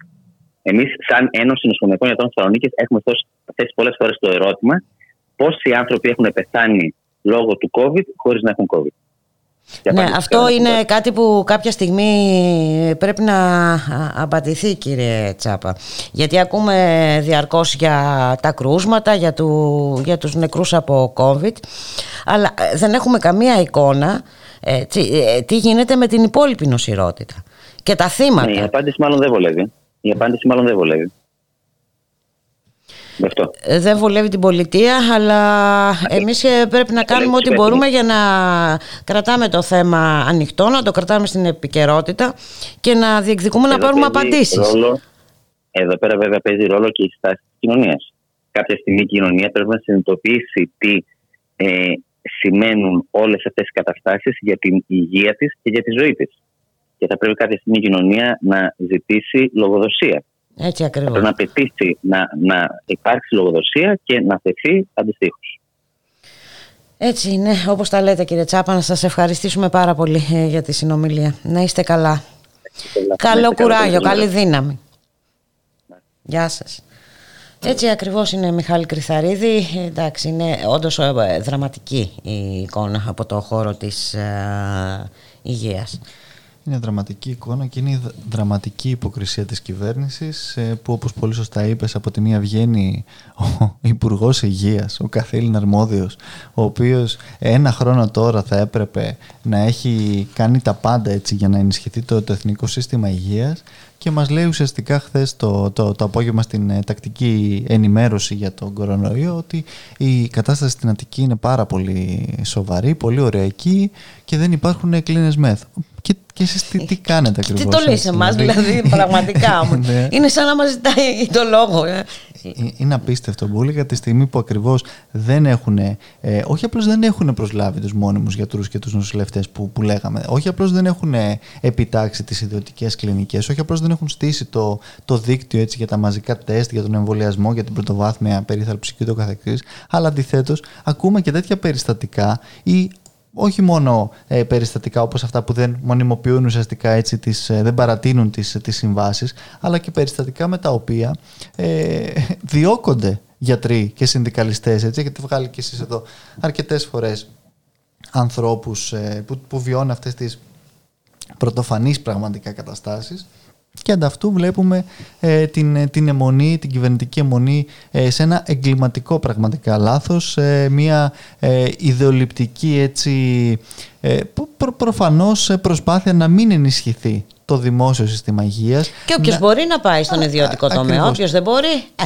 διότι το, το, το βασικό τους πρόβλημα που λέει για το μετά την πανδημία, για το παραπέρα, είναι το, το, το πώς ε, θα αποδεχτούν μια τέτοια ενίσχυση ουσιαστικά του εθνικού συστήματος υγείας η οποία μπορεί να μείνει Όταν ε, σε αυτό. οι επιδιώξεις τους είναι διαφορετικές. Όταν θέλουν και, να. και όταν Ναι, ε, τα, α, οι- έτσι, οι- τα ακριβώς. συμφέροντα τα οποία έτσι σαφώς ε, εξυπηρετούν συγκρούονται με μια τέτοια ε, προσπάθεια ενίσχυσης και γι' αυτό βγαίνει ο, ο, ο κύριος Κικίλιας ας πούμε και, και παρουσιάζεται ως εάν να είναι ε, ένας τυχαίος ο οποίος Περαστικός, ε, πέρασε έξω και από το μπήκε στην Υπουργείο ενημέρωση. Υγείας, ναι. Ε, ε, Είναι πραγματικά ε, τρομερό ε, και, και τη στιγμή που έτσι πέρα από, από τους ε, γιατρούς και τα λοιπά υπάρχουν πλέον έτσι και μια σειρά από ζητήματα και σε χώρους εργασίας και με τα σούπερ μάρκετ ε, για τους ανθρώπους αυτούς που... Πολύ σοβαρό που- θέμα και έτσι, αυτό. Ακριβώς Ναι, πάρα που πολύ. ε, μένουν απροστάτευτοι και συνεχίζει φυσικά και η, η- το lockdown και όλα αυτά τα, τα μέτρα έτσι, τα, ε, τα περιοριστικά και ο, ο Πρωθυπουργός ο ίδιος χθες ουσιαστικά ε, ξέκοψε το, την οποιαδήποτε συζήτηση ε, για το άνοιγμα, ε, το, το, το προσεχές έτσι, διάστημα ε, του λιανεμπορίου. Βέβαια, οι ίδιοι του οι υπουργοί είναι αυτοί οι οποίοι έχουν σπάρει σβάρνα μπουλικα όλα τα κανάλια και όλα τα μέσα και καθημερινά διαραίουν το πώς θα ανοίξει το λιανεμπόριο. Ο ε, άνθρωπος ο οποίος βλέπω και τώρα στην Ολομέλη της Βουλής να βρίσκεται δίπλα του, ο υφυπουργός παρά ε, το πρωθυπουργό, έτσι, ο, ο κύριος ε, Γεραπετρίτης, ο οποίος μας έλεγε για το, για το άνοιγμα ουσιαστικά του λιανεμπορίου από πρώτη του μηνός με ένα διαφορετικό SMS ε, και ούτω καθεξής και βέβαια αυτό δημιουργεί και επιπτώσεις και στους ανθρώπους ε, εκεί έξω της, ε, της οικονομίας οι οποίοι όταν ακούνε από επίσημα κυβερνητικά ε, χείλη το ότι επίκειται το οποιοδήποτε άνοιγμα προβαίνουν σε κάποια προμήθεια προφανώς έτσι, υλικών, ε, προϊόντων Μην και ούτω ξεχνάμε, καθεξής. έχουμε και αλλαγή εποχής τώρα. Έτσι. Ε, και οπότε πρα- πραγματικά βλέπουμε μια, ένα τέτοιο παραλογισμό. Ευτυχώς να πούμε εδώ ότι τουλάχιστον πήρε μια παράταση το, ε, το κομμάτι ας πούμε το, το, το εκπτωτικό και πηγαίνει εν τέλει μέχρι τέλος Μαρτίου. Προφανώς μπας και ανοίξει κάποια στιγμή το, ε, το λιανεμπόριο Ναι. και τα λοιπά και μπορέσουν έτσι και οι πολίτες να, ε, να ψωνίσουν αλλά και οι άνθρωποι αυτοί να ενισχυθούν. Ωστόσο από την άλλη βλέπουμε δυστυχώς να συνεχίζεται ξαναλέω η απαξίωση του, του, του εθνικού συστήματος υγείας καμία ε, πρόνοια και καμία έτσι, ε, πρόσληψη ε, των, ε, των γιατρών και των νοσηλευτών ανταυτού διώξεις ή ε, α- απολύσεις και απο, αποψήλωση περαιτέρω ακόμα και εν μέσω πανδημίας. Και φυσικά πέρα από όλα τα άλλα εγώ, εντάξει, να, να δεχτώ ότι δεν, ε, ε, την- την πιο καλόπιστη μπουλικα αν θέλεις εκδοχή το ότι δεν, δεν πρόλαβαν να φτιάξουν άλλες μέθοδοι για την Αττική και το καθεξής. Γιατί δεν επιτάσσουν τον ιδιωτικό τομέα τουλάχιστον στην Αττική αυτή τη στιγμή ε, για, για να ενισχυθεί ακριβώς το εθνικό σύστημα υγείας το οποίο ακριβώς όπως είπε και ο έτσι, ο, ο, ο γιατρός από το Παπαγεωργίου ε, δεν είναι μόνο ζήτημα ε, μίας νόσου, δεν είναι μόνο ε, η, το, το, το εσύ αυτή τη στιγμή, έχει καταντήσει ε, πραγματικά ένα αποκλειστικά για COVID, έτσι, μια παροχή βοήθειας στους, ε, Ακριβώς. ε, στους ε, ασθενείς, τη στιγμή που υπάρχουν μια σειρά από ε, νοσήματα τα οποία δεν αντιμετωπίζονται, τη στιγμή που ο κόσμος είτε Και θα ουσιαστικά... χρειαστεί να αντιμετωπιστούν και άλλα νοσήματα όπως τα ψυχιατρικά, γιατί εκεί που πάει η κατάσταση. Ακριβώς, πραγματικά. Και ε, τη στιγμή που διοχετεύεται ένα, μια μεγάλη μερίδα κόσμου ουσιαστικά στους, ε, στους ιδιώτες και χωρίς καν την στοιχειώδη μέρημνα έστω από την πολιτεία, ακόμα και σε αυτή την, την περίπτωση, χωρίς επίταξη, να, να, να, να, να πληρώνει ουσιαστικά η, η πολιτεία, να αναλάβει το, το κόστος έτσι για, τους, ε, για αυτούς τους ασθενείς οι οποίοι αναγκάζονται να πάνε ε, σε ιδιώτες. Γιατί δεν έχουν όλη τη δυνατότητα να πληρώσουν από την τσέπη τους μπουλικά για να προσφύγουν στην ιδιωτική κλινική. Εννοείται. Και με αυτή την κατάσταση. Έτσι. Ε, και ακόμα σήμερα περισσότερο, έχουμε και βέβαια. τη τηλεδιάσκεψη έτσι, των 27 γιατών των ε, κρατών ε, μελών ε, για το πιστοποιητικό εμβολιασμού να δούμε τι θα αποφασίσουν σχετικά με την πατέντα των Ναι, εμβολίων ναι. πάντως όπως διαρρέεται από διπλωματικές ε, πηγές έτσι πάλι ευχολόγια θα ακούσουμε για έμφαση στη συλλογική προσπάθεια, συντονισμό για την αντιμετώπιση της κατάστασης και όλα αυτά. Βλέπουμε πώς ε, έχει δράσει η Ευρωπαϊκή Ένωση ε, όλο αυτό το διάστημα. Πράγματι συνεδριάζει το απόγευμα το Ευρωπαϊκό Συμβούλιο έτσι, των ε, Ευρωπαίων ηγετών για τα ζητήματα τα οποία προανέφερες και εσύ και πραγματικά έτσι απορούμε αν θα συζητήσουν πέρα από, το, από αυτή την ηλικιότητα του, του κυρίου Μητσοτάκη διότι περί ηλικιότητας πρόκειται ε, για το πιστοποιητικό εμβολιασμού το οποίο μπουλικα πέρα από το τι διαρρέει ε, υπάρχει και επίσημη τοποθέτηση και χθες της καγκελαρίας και της Αγγέλα Μέρκελ, η οποία ε, ουσιαστικά ε, λέει, λέει πως δεν υπάρχει περιθώριο συζήτησης για τέτοια ε, μέτρα, τουλάχιστον σε αυτή τη φάση έτσι, της, ε, της πανδημίας. Οπότε νομίζω ότι είναι κάτι το οποίο ε, είναι προηλημένο πως δεν θα προχωρήσει τουλάχιστον προς το παρόν. Δεν ξέρω, Ε, στο Ισραήλ έχει υιοθετηθεί ήδη. στο Ισραήλ, ναι, έτσι. αλλά ε, εντός Α, ε, Ευρωπαϊκής Ένωσης... Φακελώνονται όσοι δεν έχουν κάνει Α- Ακριβώς και, και εμβολιασμό. όπως είχαμε επισημάνει και εμείς όταν είχε ε, ανοίξει το, το στόμα του ο Πρωθυπουργός για να πει ε, αυτή την ε, φοβερή του ιδέα ότι δεν είναι μόνο το ζήτημα του, του, του, του τουρισμού και το πώς θα έρθουν έτσι οι τουρίστες με αυτό. Είναι κάτι το οποίο μπορεί να χρησιμοποιηθεί με διάφορους τρόπους. Και βλέπουμε πράγματι στο Ισραήλ πως αυτό το, το πιστοποιητικό πλέον μπορεί να χρησιμοποιηθεί σε μια σειρά από την, την, την κοινωνική δραστηριότητα των πολιτών είτε είναι ε, για την ψυχαγωγία είτε είναι ακόμα και για, για την εστίαση. Οπότε υπάρ, ελοχεύουν πράγματι πάρα πολλοί κίνδυνοι ε, σε αυτό και δεν πρέπει να το ξεχνάμε. Και τουλάχιστον πιστεύουμε ότι στην Ευρωπαϊκή Ένωση δεν θα προχωρήσει άμεσα και όπως, όπως φαίνεται τουλάχιστον και όπως προδιαγράφεται ε, προς το παρόν.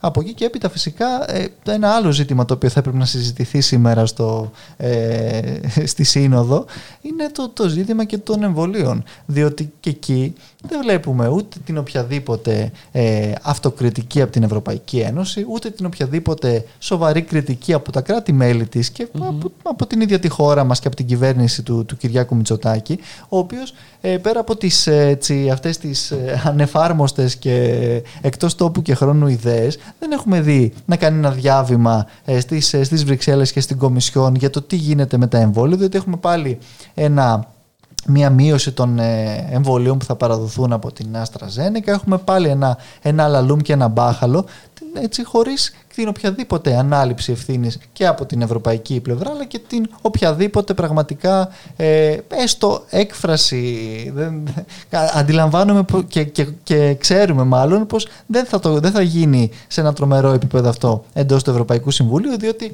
είμαστε ε, διαρκώς με το γνωστό ναι σε όλο το οποίο και καταγγέλουμε σε μια σειρά αποζητήματα. Ωστόσο, έστω και για τα μάτια του κόσμου μπουλικα θα έπρεπε να υπάρξει η οποιαδήποτε στοιχειώδης αντίδραση τη στιγμή που για όλα ε, αυτά, έτσι, ε, όλα αυτά μάλλον έχουν συνεπακόλουθα και στην οικονομία ακριβώς εκεί έξω και στην υγεία των πολιτών όπως πολύ σωστά είπες και είμαστε αυτή τη στιγμή με τους ε, κυβερνητικούς πανηγυρισμούς από τη μία, με το κυβερνητικό αδιέξοδο από την άλλη του τι γίνεται με τις μέθες στην Αττική και ούτω καθεξής και με ένα, εμβ- έναν εμβολιασμό ο οποίος συνεχίζει με τους ε, έτσι, άτονους ρυθμούς του και την κυβέρνηση παρόλα αυτά να πανηγυρίζει και γι' αυτόν.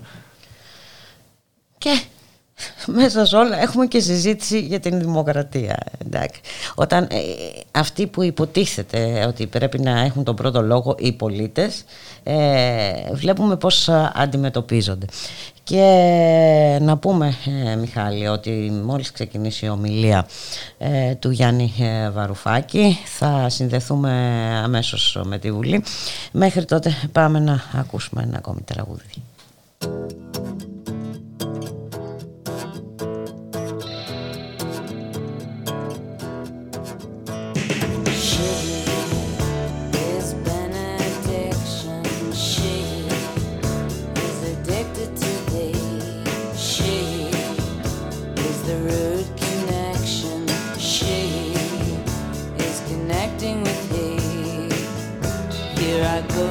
But I don't know why I so ceaselessly.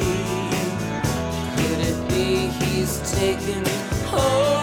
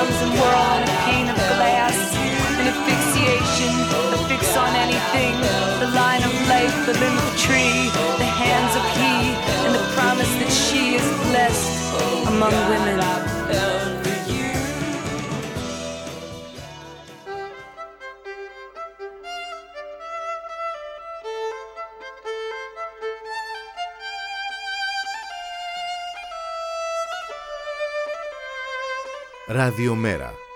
Η ανυπακοή στο ραδιόφωνο.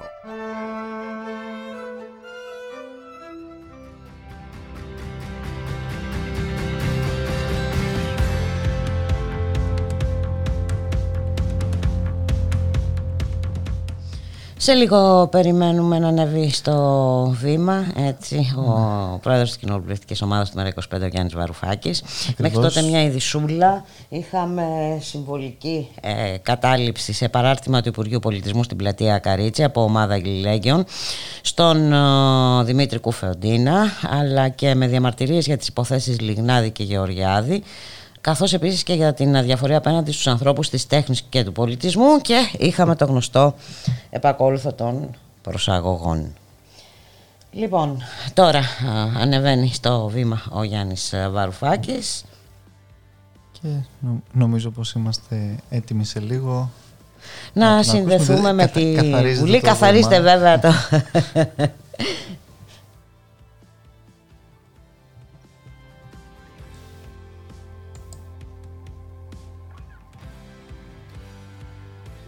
Βαρουφάκη. Κύριε Βαρουφάκη, έχετε το λόγο.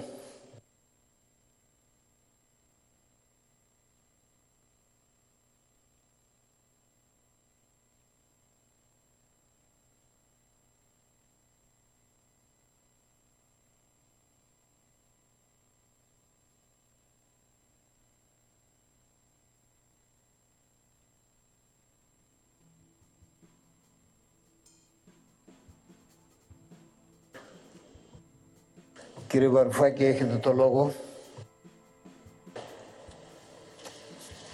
Ευχαριστώ πολύ κύριε Πρόεδρε. Κυρίες και κύριοι συνάδελφοι, κύριε Πρωθυπουργέ, με αναγκάζεται να ζητήσω συγγνώμη δημοσίως για κάτι που είπα λίγο μετά τις εκλογές σε μια έξαρση αισιοδοξίας. Είχα πει ότι ο κ. Μητσοτάκης μου δίνει την εικόνα ενός ανθρώπου που θέλει να δείξει πολιτικό πολιτισμό. Πολύ σύντομα μετά από αυτό αρχίσατε μια ακολουθία διαψεύσεων και σήμερα ο τρόπος με τον οποίο χειριστήκατε αυτό το ζήτημα δυστυχώς κορυφώνει αυτή τη διά- διάψευση. Δεν έχω καμία αμφιβολία ότι περάσατε μια δύσκολη εβδομάδα. Όμως ποιανού συμβουλάτορά σας ιδέα ήταν να προσπαθείτε να, να αλλάξετε το κλίμα θέτοντας σήμερα ως συζήτηση, όχι το MeToo, αλλά την ποιότητα της δημοκρατίας και του δημόσιου διαλόγου; Και να εμφανίζεστε εδώ ως εγκαλών για θέματα δημόσιου διαλόγου και δημοκρατίας. Δεν είστε εγκαλών, κύριε Μητσοτάκη. Είστε εγκαλούμενος σε αυτά τα ζητήματα. Υγείστε μιας κυβέρνησης που πληγώνει τη δημοκρατία συστηματικά τόσο μέσα στη Βουλή όσο και έξω από τη Βουλή. Αν σας ενδιέφερε να αναβαθμίσουμε την ποιότητα του διαλόγου μεταξύ μας, δεν θα είχατε οργανώσει άλλη μία κοκορομαχία με τον κύριο Τσίπρα σήμερα. Γιατί κακά τα ψέματα. Αυτός είναι ο σκοπός σας. Και ο δικός σας και του κύριου Τσίπρα. Και οι δύο λέτε ότι δεν θέλετε κοκορομαχίες, αλλά επενδύετε σε αυτές. Εάν θέλατε μια σοβαρή συζήτηση, θα κάναμε μια σοβαρή συζήτηση γύρω από ένα τραπέζι να- με συγκεκριμένες προτάσεις, σαν αυτές που κάνετε, να κάνουμε και εμείς τις δικές μας. Δεν σας ενδιαφέρει όμως αυτό. Φέρνετε τον πολιτικό πολιτισμό στο χαμηλό επίπεδο του Facebook που είναι το μεταμοντέρνο καφενείο. Τώρα που είναι κλειστά, όπως είπε και ο κύριος Τσίπρας, στα κανονικά καφενεία. Δεν καταλαβαίνετε ότι όταν τολμάτε να κάνετε παράδοση μαθήματος δημοκρατίας σε αυτή την αίθουσα, θυμίζετε λαθροκυνηγούς που ιδρύουν εταιρείες προστασίας των θεραμάτων. Κυρίες και κύριοι, το ΜΕΡΑ25, τον πολιτικό πολιτισμό τον βιώνουμε και τον εφαρμόζουμε στην πράξη. Απέχουμε, όπως ξέρετε, από τις εξεταστικές της πύλωσης. Και απέχουμε από τις κοκορομαχίες και τις ανθρωποφαγίες. Δεν θα συμμετάσχουμε ούτε σήμερα σε αυτές, κύριε Μητσοτάκη. Δεν θα ακούσετε από εμένα να λέω ότι είτε εσείς, είτε η κυρία Μενδώνη γνωρίζατε. Δεν το πιστεύω ότι γνωρίζατε. Και δεν θα πω καν ότι έπρεπε να γνωρίζετε. Θα θέλατε να γνωρίζετε, δεν μπορώ να ξέρω ότι γνωρίζετε. Γνωρίζω όμως ένα.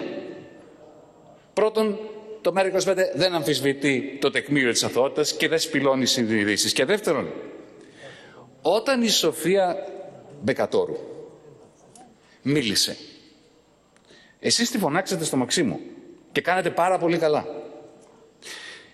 Τα άλλα όμως επώνυμα άτομα που βγήκαν και κατήγγυλαν ανθρώπους που εσείς επιλέξατε ή η κυβέρνηση σας επέλεξε. Η πολιτεία επέλεξε. Γιατί δεν τα καλέσατε; Ένα ερώτημα. Για τα προσφυγόπουλα, για τα οποία προφανώς και δεν είναι υπεύθυνο του Μαξίμου. Κάνετε έρευνα; Τόσα ακούγεται. Τι κάνετε. Θα τα καλέσετε στο Μαξίμου. Αν τα βρείτε. Τίποτα δεν κάνετε γι' αυτά. ούτε με τα επώνυμα άτομα τα οποία έχουν κάνει τις καταγγελίες, ούτε για τα προσφυγόπολα. Ένα τίποτα είναι το μόνο που βλέπουμε από εσάς όλο αυτό το καιρό. Μας καλείτε εδώ λοιπόν σήμερα να συζητήσουμε περί ποιότητας της δημοκρατίας του κοινοβουλευτισμού. Μα κύριε Μητσοτάκη, εσείς και οι υπουργοί σας έχετε κάνει συνήθεια την παραπλάνηση του κοινοβουλίου.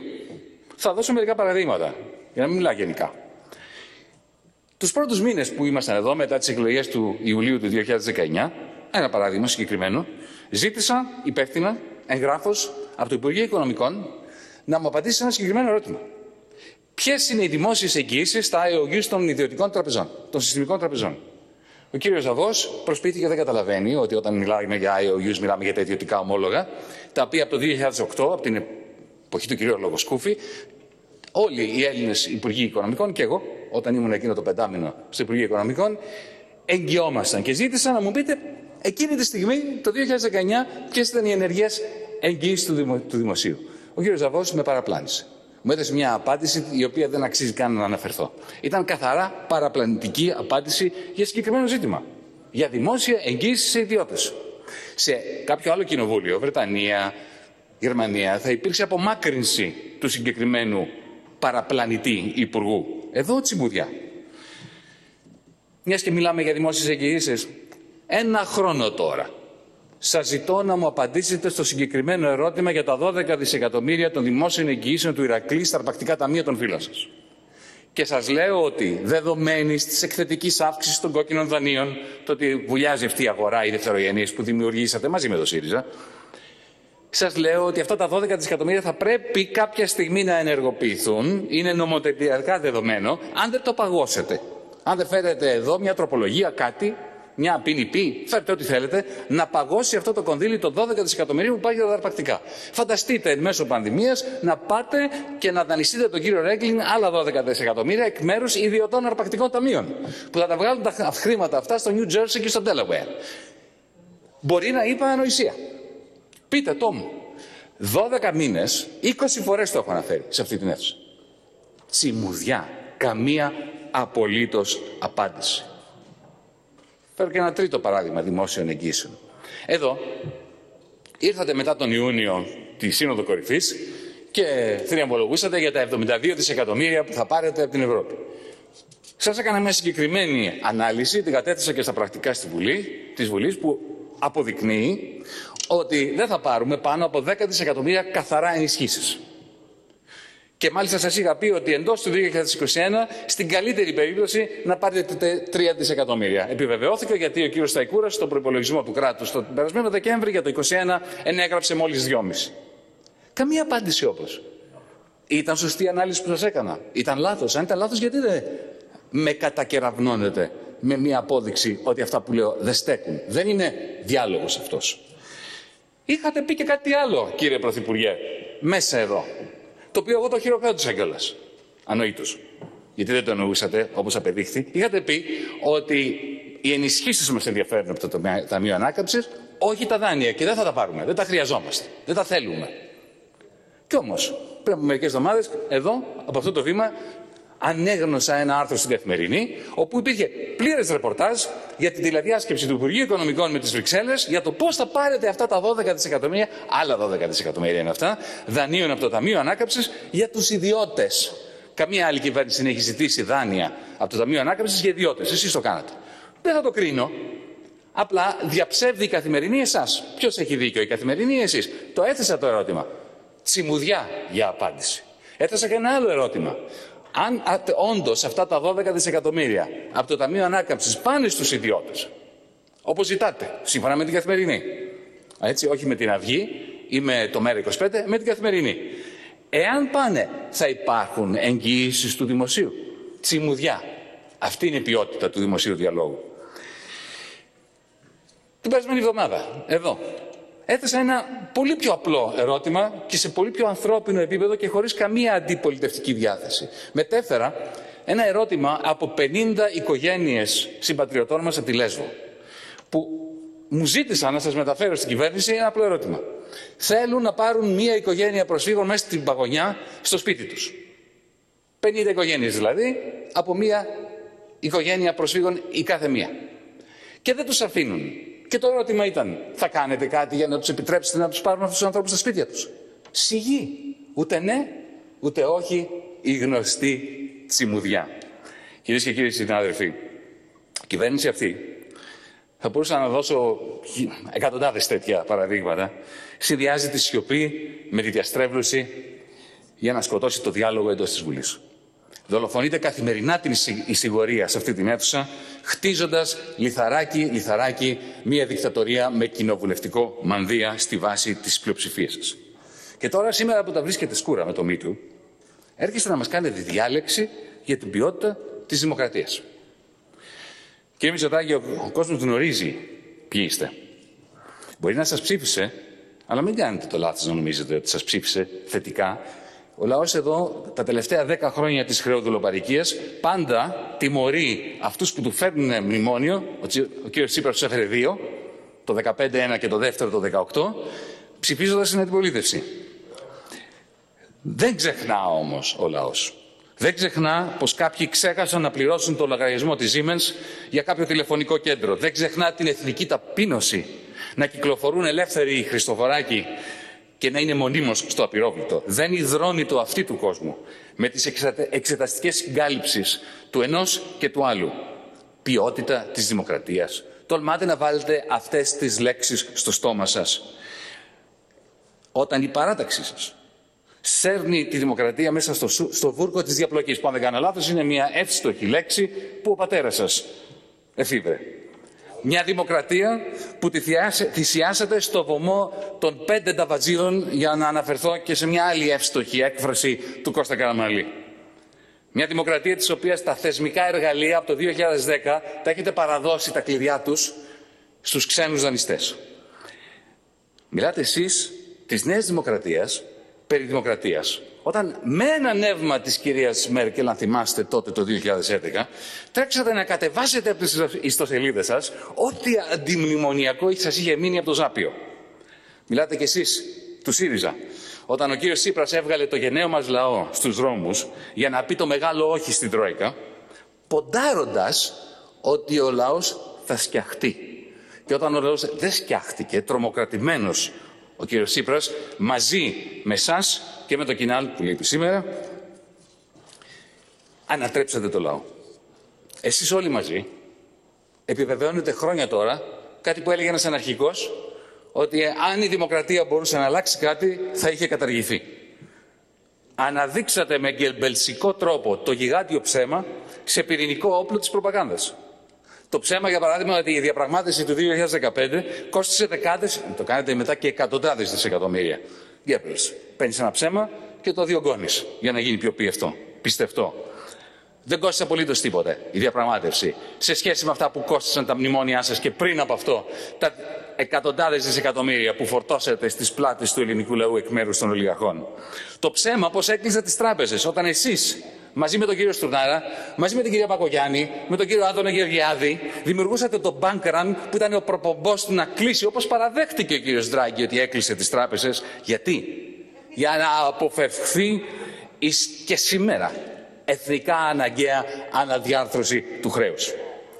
Για χρόνια τώρα αναπαράγεται το ψεύδος ότι σε εκείνα τα Eurogroup ο Κακομύρης ο Μοσκοβισή, ο ανόητος Ντάιζερμπλουμ, ο όχι σε όλα Σόιμπλε ερχόντουσαν δίθεν σε εκείνα τα ε, Eurogroup όλο ιδέες και προτάσεις και κάποιος πήγαινε εκεί απροετοίμαστος και επιθετικός. Και όταν κατέθεσα τα μαγνητοφωνημένα πρακτικά ως όφειλα για να ανέβει το επίπεδο του δημοσίου διαλόγου, να με κατηγορήσετε για αυτά που είπα, όχι για αυτά που δεν είπα. Δεν είπα. Ο κύριος Σταϊκούρας, έντρομος, πήγε να προστατεύσει τον κύριο Ντάισελμπλουμ, τον κύριο Ντράγκη, την κυρία Λαγκάρτ, πίσω επιστρέφοντας το στικάκι. Και όταν εμείς δεν πτοηθήκαμε και για, το επαναλαμβάνω, ανεβάσουμε το επίπεδο της δημόσιας συζήτησης, κουβέντας μεταξύ μας. Δημοσιοποίησαμε τα Euroleaks, τα μαγνητοφωνημένα πρακτικά συνεδριάσεων του Eurogroup. Τσιμουδιά από σας. Τσιμουδιά. Μπορούσατε, είχατε πεδίο δόξης λαμπρό, να ακούσετε εκ, δεκάδες ώρες συνεδριάσεων να κατηγορήσετε. Αλλά δεν το κάνατε. Και έρχομαι τώρα στον περασμένο Απρίλιο, μετά το ξέσπασμα της πανδημίας. Τότε που σας ξύνησε την 8η Απριλίου σε αυτή την αίθουσα, η πρόβλεψη που είχα κάνει ότι η ύφεση θα είναι τουλάχιστον 10%. Εκείνο το βράδυ στήσατε τη σκευωρία της Έγινας. Ξέρετε κύριε Μητσοτάκη ότι μόλις προχτές μου ήρθε νέα, νέο πρόστιμο από τον κύριο Χρυσοχοίδη, από την ασφάλεια Αθηνών. Για άσκοπη λέει μετακίνηση. Σήμερα θα το κάνετε, θα μου στείλετε κι άλλο, γιατί από την Έγινα ήρθα. Αν είναι δυνατόν εσείς να μιλάτε για ποιότητα δημοκρατίας και για ποιότητα του δημόσιου διαλόγου μετά από αυτές τις σκευωρίες. Να αναφερθώ στη 17η Νοεμβρίου, όταν ο κύριος Χρυσοχοίδης υποχρέωσε εκατοντάδες νέα παιδιά αστυνομικούς να παραβιάσουν το καθήκον τους απαγορεύοντας σε 7 βουλευτές του ΜΕΡΑ25 που μόλις τις προφυλάξεις θέλαμε να κάνουμε μια συμβολική διαμαρτυρία. Την ώρα που εσείς με άλλους 20 και την Πρόεδρο της Δημοκρατίας ήσασταν στο προάβλιο χώρο του Πολυτεχνείου και μιλάτε εσείς για ποιότητα δημοκρατίας. Προχωρήσατε μετά σε δίωξη βουλεύτριας του ΜΕΡΑ25 για πράγματα που είπε από αυτό το βήμα της Βουλής, για αλήθειες που είπε και τις σέρνετε στα δικαστήρια και τολμάτε να μιλάτε για ποιότητα δημοκρατίας. Τόλμησαν οι πρετοριανοί του κυρίου Χρυσοχοίδη να προπυλακίσουν την αντιπρόεδρο της Βουλής Σοφία Σακοράφα και τολμάτε να μιλάτε για ποιότητα της δημοκρατίας. Πάψτε να προσποιήσετε ότι δεν το γνωρίζετε. Η δημοκρατία κατελήθη σε αυτή τη χώρα το 2010. Αν δεν με πιστεύετε, κοιτάξτε το αγαπημένο σας περιοδικό. Πρέπει να είναι ένα από τα αγαπημένα σας περιοδικά. Τον Economist, κοιτάξτε το Democracy Index, να δείτε την κατρακύλα του δίκτυ του Economist για την ποιότητα της δημοκρατίας στην Ελλάδα.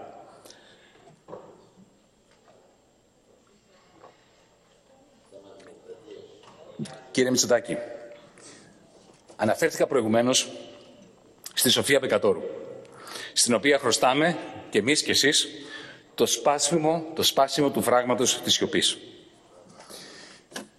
Συνειδητοποιείτε όμως αλήθεια από πού κρατά αυτό το φράγμα; Έχετε συνέστηση του ρόλου της παράταξής σας διαχρονικά στην οικοδόμηση και διατήρησή του; Ναι, είναι αλήθεια, έχουν υπάρξει σπουδαίες αστές γυναίκες, όπως η έξοχη Καλλιρόη Παρέν, με την εφημερίδα των κυριών, που από το 19ο αιώνα παλεύουν να ρίξουν αυτό το τείχος, το φράγμα της σιωπής.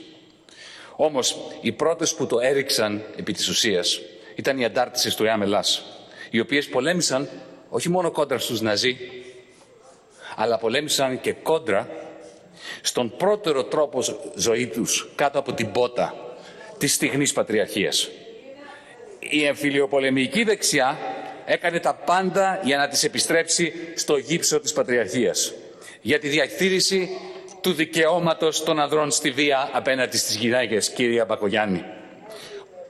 Με μεγάλη βοήθεια από εκπροσώπους, ιδίως γυναίκες της παράταξής σας. Γιατί ξέρετε πολύ καλά ότι πολλές φορές οι χειρότεροι εχθροί των γυναικών είναι οι ίδιες οι γυναίκες, όπως και στην Νότια Αφρική η αστυνομική του καθεστώτος Apartheid ήταν μαύρη. Μια παρένθεση εδώ για να είμαστε ξεκάθαροι και νομίζω ότι τουλάχιστον σε αυτό μπορούμε να συμφωνήσουμε.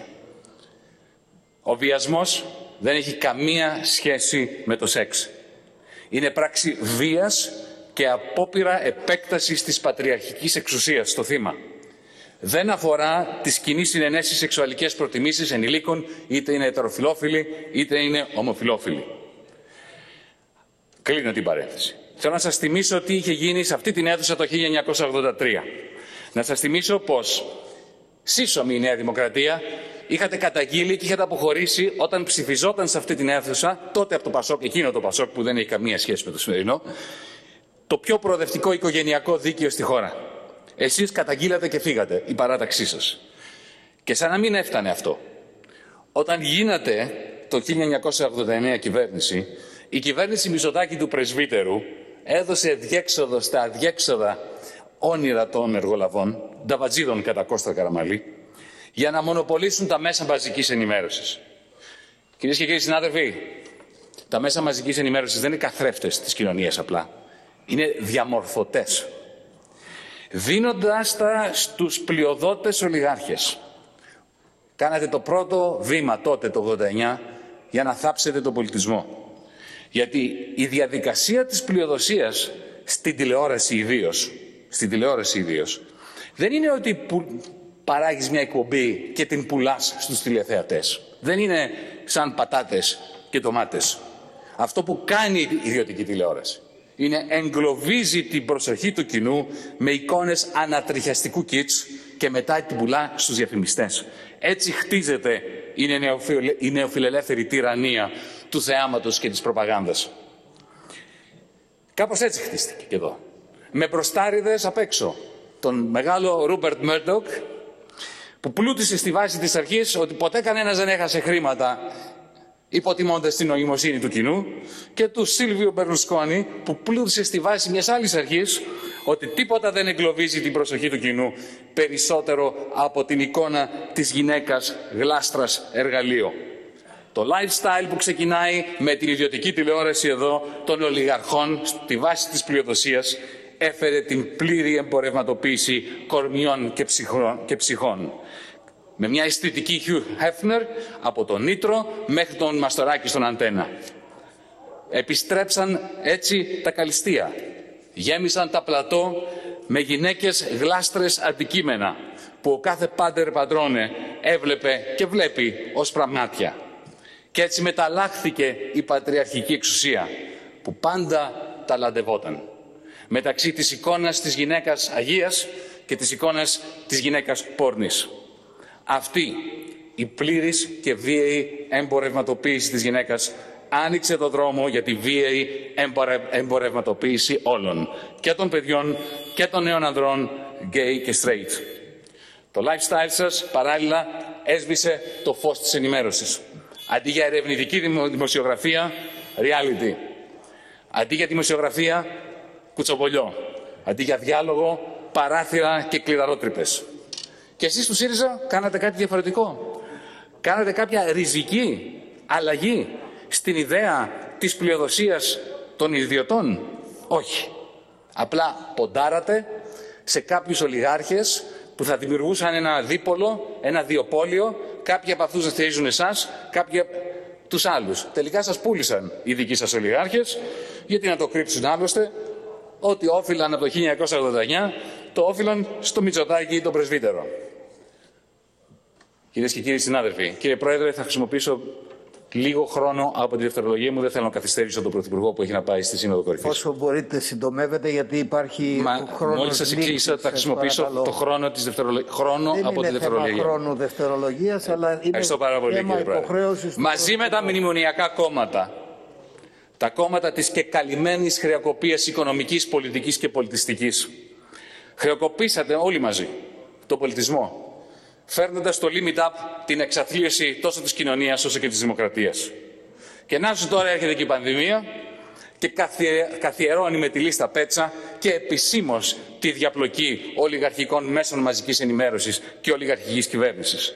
Κάπου εκεί, μέσα μαζικής αποβλάκωσης και μνημονιακές κυβερνήσεις, εξασφαλίσατε ότι ισχύει αυτό που είχε πει κάποτε ο Μάρξ για τις εκλογές. Είναι κάτι που συμβαίνει, είχε πει ο Μάρξ, κάθε τρία-τέσσερα χρόνια, όταν ο λαός αποφασίζει ποιος εκπρόσωπος της ολιγαρχίας θα διαστρεβλώνει τη βούλησή του εντός του Κοινοβουλίου.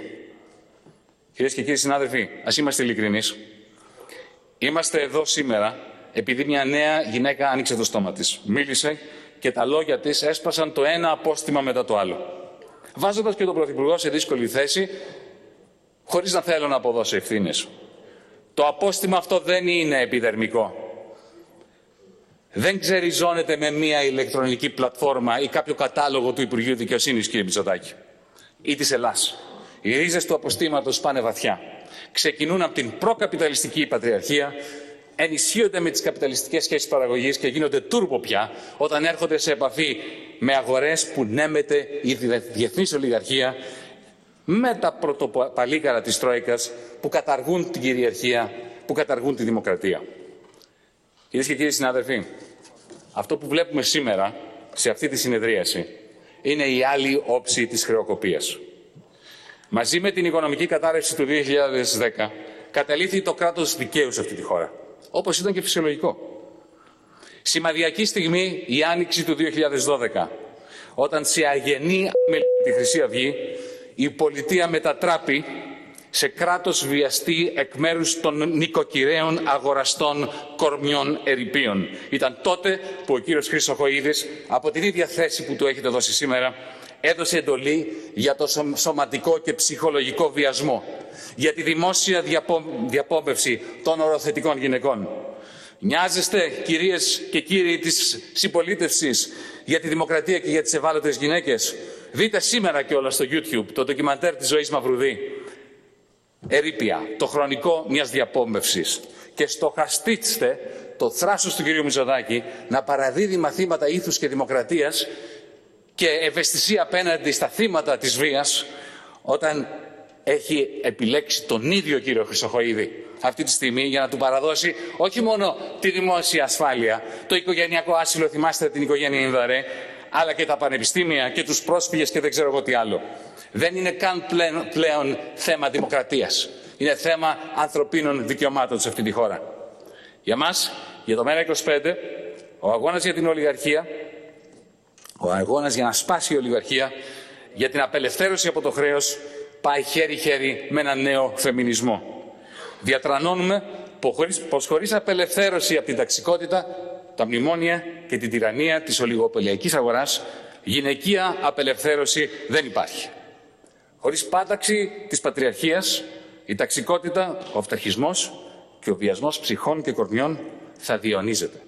Όσο οι γυναίκες καθυποτάσσονται, τόσο θα ενισχύεται η πατριαρχική ιδιωτικομανία. Και όσο ενισχύεται η ιδιω- η ιδιωτικομανία, τόσο οι γυναίκες θα υποτάσσονται όλο και πιο βάναυσα. Για να το πω ομά, η εξάρτηση από την αγορά σκλαβώνει τις γυναίκες ακόμα και όταν κάποιες γυναίκες αποκτούν πλούτο και δύναμη στην αγορά. Αν και γραμματικά γένους θηλυκού η αγορά, η εξάρτηση από την αγορά είναι η αιχμή του δόρατος της σύγχρονης πατριαρχίας. Και Μητσοτάκη, θλιβόμαστε που δεν καταφέρατε να βρείτε πάνω από δύο γυναίκες για το Υπουργικό, Υπουργικό σας Συμβούλιο. Από τους 20 υπουργούς, 25 αν βάλετε και τους αναπληρωτές, μόνο δύο. Θλιβόμαστε ακόμα πιο πολύ που η πατριαρχική σας κυβέρνηση επέλεξε δύο γυναίκες σε κέρια υπουργεία με εντολή την ενίσχυση της επιθετικής πατριαρχίας. Δύο κυρίες τις οποίες εσείς επιφορτώσατε με αλλαγές που θα μείνουν στην ιστορία με μελανά χρώματα. Μια υπουργό παιδείας που τη βάλατε να παραδώσει τα πανεπιστήμια στον κύριο Χρυσογοίδη και η οποία μόλις προχτές έγινε συνένοχος σε αυτό το έγκλημα στο Αριστοτέλειο Πανεπιστήμιο Αθηνών. Ο πρόεδρος του Τμήματος Πολιτικών Επιστημών μας είπε, μας περιέγραψε τον τρόπο με τον οποίο φοιτήτριες καθόλου σωστές φοιτήτριες, οι οποίες το μόνο έγκλημα που έκανε είναι να διαμαρτυρηθούν κόσμια και ήρεμα εναντίον του νομοσχεδίου της Υπουργού. Προσήχθησαν βία και συνελήφθησαν από τον κύριο Χρυσοχοίδη. Και μια Υπουργό Πολιτισμού ταγμένης, εγώ δεν αμφισβητώ ούτε την επιστημονική της επάρκεια, ούτε το ήθος της.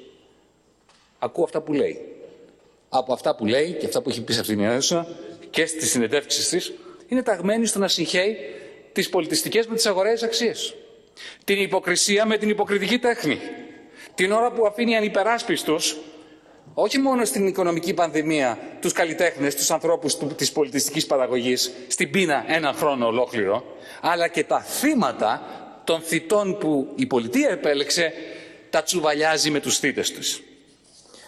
Εμείς όμως κύριε Πιζωτάκη δεν θα σας κάνουμε τη χάρη να ζητήσουμε την παρέτηση της κυρίας Κεραμέως ή της κυρίας Μενδώνη. Το ζήτημα δεν είναι προσωπικό. Ζητάμε την παρέτηση και αυτών που θα τις διαδεχθούν στο Υπουργείο Πολιτισμού, στο Υπουργείο Παιδείας. Ούτε την αποπομπή του κυρίου Χρυσοχοίδης ζητάμε, γιατί έτσι κι αλλιώς αμφισβητώ αν μπορείτε να τον διώξετε. Είναι ο δικός σας Πέτρος Γαρουφαλιάς. Αν αποφασίσουμε να ζητήσουμε την αποπομπή του, θα αποτανθούμε στην Αμερικανική πρεσβεία. Ξέρουμε που θα πάμε. Να τα ακούσετε, να τα ακούσετε. Παρακαλώ, παρακαλώ. Ναι, κύριε Μητσοτάκη, το ΜΕΡΑ25 δεν στοχοποιεί κανένα στελεχό σας. Σας θεωρούμε συνυπεύθυνους. Η παράταξη που πρωταγωνι- πρωταγωνίστησε με τον Μητσοτάκη τον πρεσβύτερο στην εκπόρνευση των μέσων μαζικής ενημέρωσης. Το κόμμα που μαζί με ΣΥΡΙΖΑ και ΚΙΝΑΛ παραδώσατε τα κλειδιά του δημοκρατικού κράτους στην Τρόικα. Στρέφετε καθημερινά εσείς Η σημερινή κυβέρνηση στρέφεται καθημερινά νέες και νέους αστυνομικούς, βιάζοντας έτσι και τις δικές τους ψυχές, εναντίον φοιτητών, γιατρών, εργαζόμενων.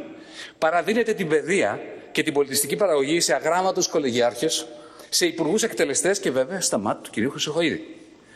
Και αφού η παράταξή σας και η ολιγαρχία που εκφράζει βίασε την αλήθεια, την αξιοπρέπεια και την αισθητική αυτής της χώρας.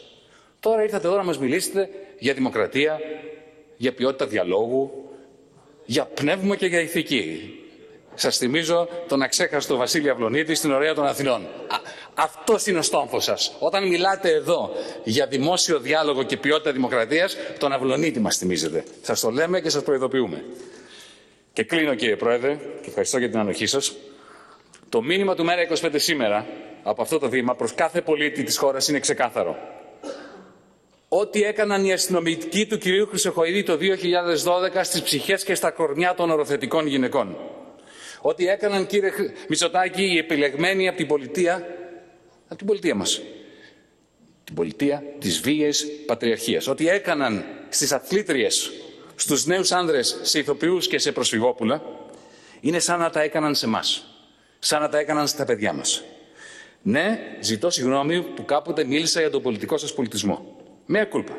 Είναι πλέον ξεκάθαρο ότι ο- είναι αδύνατος ο ποιοτικός διάλογος μαζί σας. Όπως είναι αδύνατος ο ποιοτικός διάλογος με την κυρία Κεραμέως για τα πανεπιστήμια, με την κυρία Μενδώνη για τον πολιτισμό. Είναι μάταιη και η όποια συζήτηση μαζί σας περί δημοκρατίας και ποιότητας του διαλόγου. Τον διάλογο αυτό, το Μέρα 25, τον κάνουμε με την κοινωνία των πολιτών. Ήδη τον κάνουμε και θα συνεχίσουμε να τον κάνουμε. Σας ευχαριστώ πολύ. Ολοκληρώθηκε λοιπόν η ομιλία του Γιάννη Βαρουφάκη ε, στην ε, Βουλή, ε, Μιχάλη Κρυθαρίδη. Ε, Έτσι κατακλείδη, ε, είναι μάταιος ο διάλογος, ο, ο ποιοτικός διάλογος μαζί σας, είπε απευθυνόμενος στον Κυριακό Μητσοτάκη, ο Γιάννης Βαρουφάκης. Μάταιη κάθε συζήτηση για δημοκρατία. Τη συζήτηση αυτή, τόνισα, θα την κάνουμε με την κοινωνία όπως και την κάνουμε. Δεν είστε εγκαλών επίσης ε, Μπούλικα, έτσι είπε, είστε εγκαλούμενος ε, κύριε Πρωθυπουργέ. Ε, και δεν ζητάμε απλώς την, ε, την παρέτηση και ε, το, της, ε, της κυρίας Μενδώνη εν προκειμένου ή ακόμα παραπέρα και της ε, κυρίας Κεραμέως και του κύριου Χρυσοχοίδη ζητάμε την παρέ, τις παρετήσεις ουσιαστικά και αυτών που θα τους διαδεχτούν και των, υπόμεν, των επόμενων ε, υπουργών ενώ όσον αφορά το, τον κύριο Χρυσοχοίδη την απομάκρυνση αυτού θα τη ζητήσουμε ε, αρμοδίως από την ε, Αμερικανική πρεσβεία και όχι από, το, από τον Πρωθυπουργό και ε, αναφέρθηκε φυσικά πέρα από το, από το κίνημα έτσι, του, του Me Too και όπως έχουμε και εδώ σχολιάσει όλες αυτές τις μέρες και τη συστημική πατριαρχία η, η οποία ε, ανθούσε παράλληλα με, τον, με τη διόγκωση του, του χρέους και όλο αυτό το, ε, το αχαλήνοτο ε, lifestyle το οποίο ε, προέτασε κιόλας το, το μηντιακό κατεστημένο που απελευθερώθηκε αρχικά από τον ε, Κωνσταντίνο κιόλας Μητσοτάκη ε, και ένα κατεστημένο το οποίο, ε, στο οποίο δεν έβαλε μάλλον κανένα φραγμό ούτε η, η κυβέρνηση του, του ΣΥΡΙΖΑ η οποία αποδέχθηκε την, τη λογική αυτή της ε, πλειοδοσίας. Ε, πρόκειται λοιπόν για μια ε, κυβέρνηση η οποία ε, πλέον έτσι, ε, βιάζει την, ε, τη- την αλήθεια, την αξιοπρέπεια, τη δημοκρατία για την οποία κάλεσε σήμερα ε, ο Πρωθυπουργός Μπούλικα και όπως είπες και εσύ είναι, είναι μάταιη οποιαδήποτε πραγματικά ε, συζήτηση για αυτή την, ε, τη- την ποιότητα την οποία έτσι με ένα ε, ευρύ κατάλογο ε, ο Γιάννης Βαρουφάκης, ο γραμματέας του Μέρα 25 ε, α- αποδόμησε έτσι, για, τα, για τα πεπραγμένα αυτής της κυβέρνησης αλλά και ευρύτερα του, του μνημονιακού τόξου σε βάρος τόσο της δημοκρατίας όσο και της κοινωνίας έτσι, ε, εκεί έξω και των πολιτών βουλικά. Όπως είπε χαρακτηριστικά, αυτό που βλέπουμε σήμερα είναι η άλλη όψη της χειροκοπίας. Ακριβώς είναι ε, α- α- ακριβώς αυτό. Είναι πραγματικά η άλλη όψη ε, μιας, ε, μιας χεροκοπίας και μιας χεροντολοπαρικίας έτσι όπως λέμε και στο Μέρα 25 σε μια σειρά από ζητήματα, σε ζητήματα οικονομικά, σε ζητήματα κοινωνικά, σε ζητήματα ακόμα και, και δικαιωμάτων τα οποία βλέπουμε τώρα να έτσι αναδύονται και να, να, να βγαίνουν στην επιφάνεια με αυτόν τον τρόπο και με, με το χειρισμό τον οποίο ε, αντιμετωπίζουν από την, από την κυβέρνηση. Ε, τσι, τσιμουδιά όπως είπε επίσης ε, χαρακτηριστικά ε, ο Γιάννης Οβαρουφάκης και ε, πολύ χαρακτηριστικός είναι και ο τρόπος με τον οποίο έτσι υ- υ- υπά- υπήρξε αυτή η αναντιστοιχία μιας ε, αντιμετώπισης από την πλευρά του για την ε, Σοφία την Πεκατόρο που φυσικά και πολύ καλώς έκανε και την κάλεσε και στο Μμμ. Μαξίμου και ανέδειξε το ζήτημα με Δεν τον τρόπο έκανε με το τον ίδιο οποίο για τα υπόλοιπα επώνυμα θύματα. θύματα για τα προσφυγόπουλα τα οποία ε, ακούμε τώρα και φυσικά εκεί πέρα δεν υπάρχει έτσι καμία ε, άλλη ε, τέτοια ευαισθησία ανταυτού ε, αν δεν αντιμετωπίζουμε και την, ε, τη συγκάλυψη τουλάχιστον αντιμετωπίζουμε αυτή την, ε, τη, τη τζιμουδιά, τη σιωπή και την ε, διαστεύρω- διαστρέβλωση η οποία εκ των πραγμάτων πραγματικά σκοτώνει και την ίδια τη δημοκρατία που Ε, και έχω να πω και κάτι άλλο ο Μιχάλη Κρυθαρίδη. Όχι μόνο ε, έχει γίνει προσπάθεια στοχοποίησης ε, των ε, θυμάτων σε ό,τι αφορά την υπόθεση Λιγνάδη, αλλά, β- αδο- αλλά εδώ βλέπουμε και προσπάθεια εξαφάνισής τους. Ε, μια πολύ σοβαρή καταγγελία έκανε η Ομοσπονδία Ιδιωτικών ε, Εκπαιδευτικών Λειτουργών Ελλάδας σχετικά με τις μαρτυρίες θυμάτων από τα αρσάκια σχολεία. Η Ομοσπονδία σημειώνει ότι στα αρσάκια ομάδα αυθορμήτως ενεργούντων εντός εισαγωγικών προσκύμενων στην ηγεσία της φιλεεκπαιδευτικής εταιρείας, βλέπε Μπαμπινιώτης, ζητά από τους εκπαιδευτικούς δημοκρατικά να υπογράψουν κείμενο που χαρακτηρίζει ως ψευδολογίες τις συγκλονιστικές μαρτυρίες κακοποίησης θυμάτων της δράσης του Δημήτρη Λιγνάδη στα ιδιωτικά σχολεία.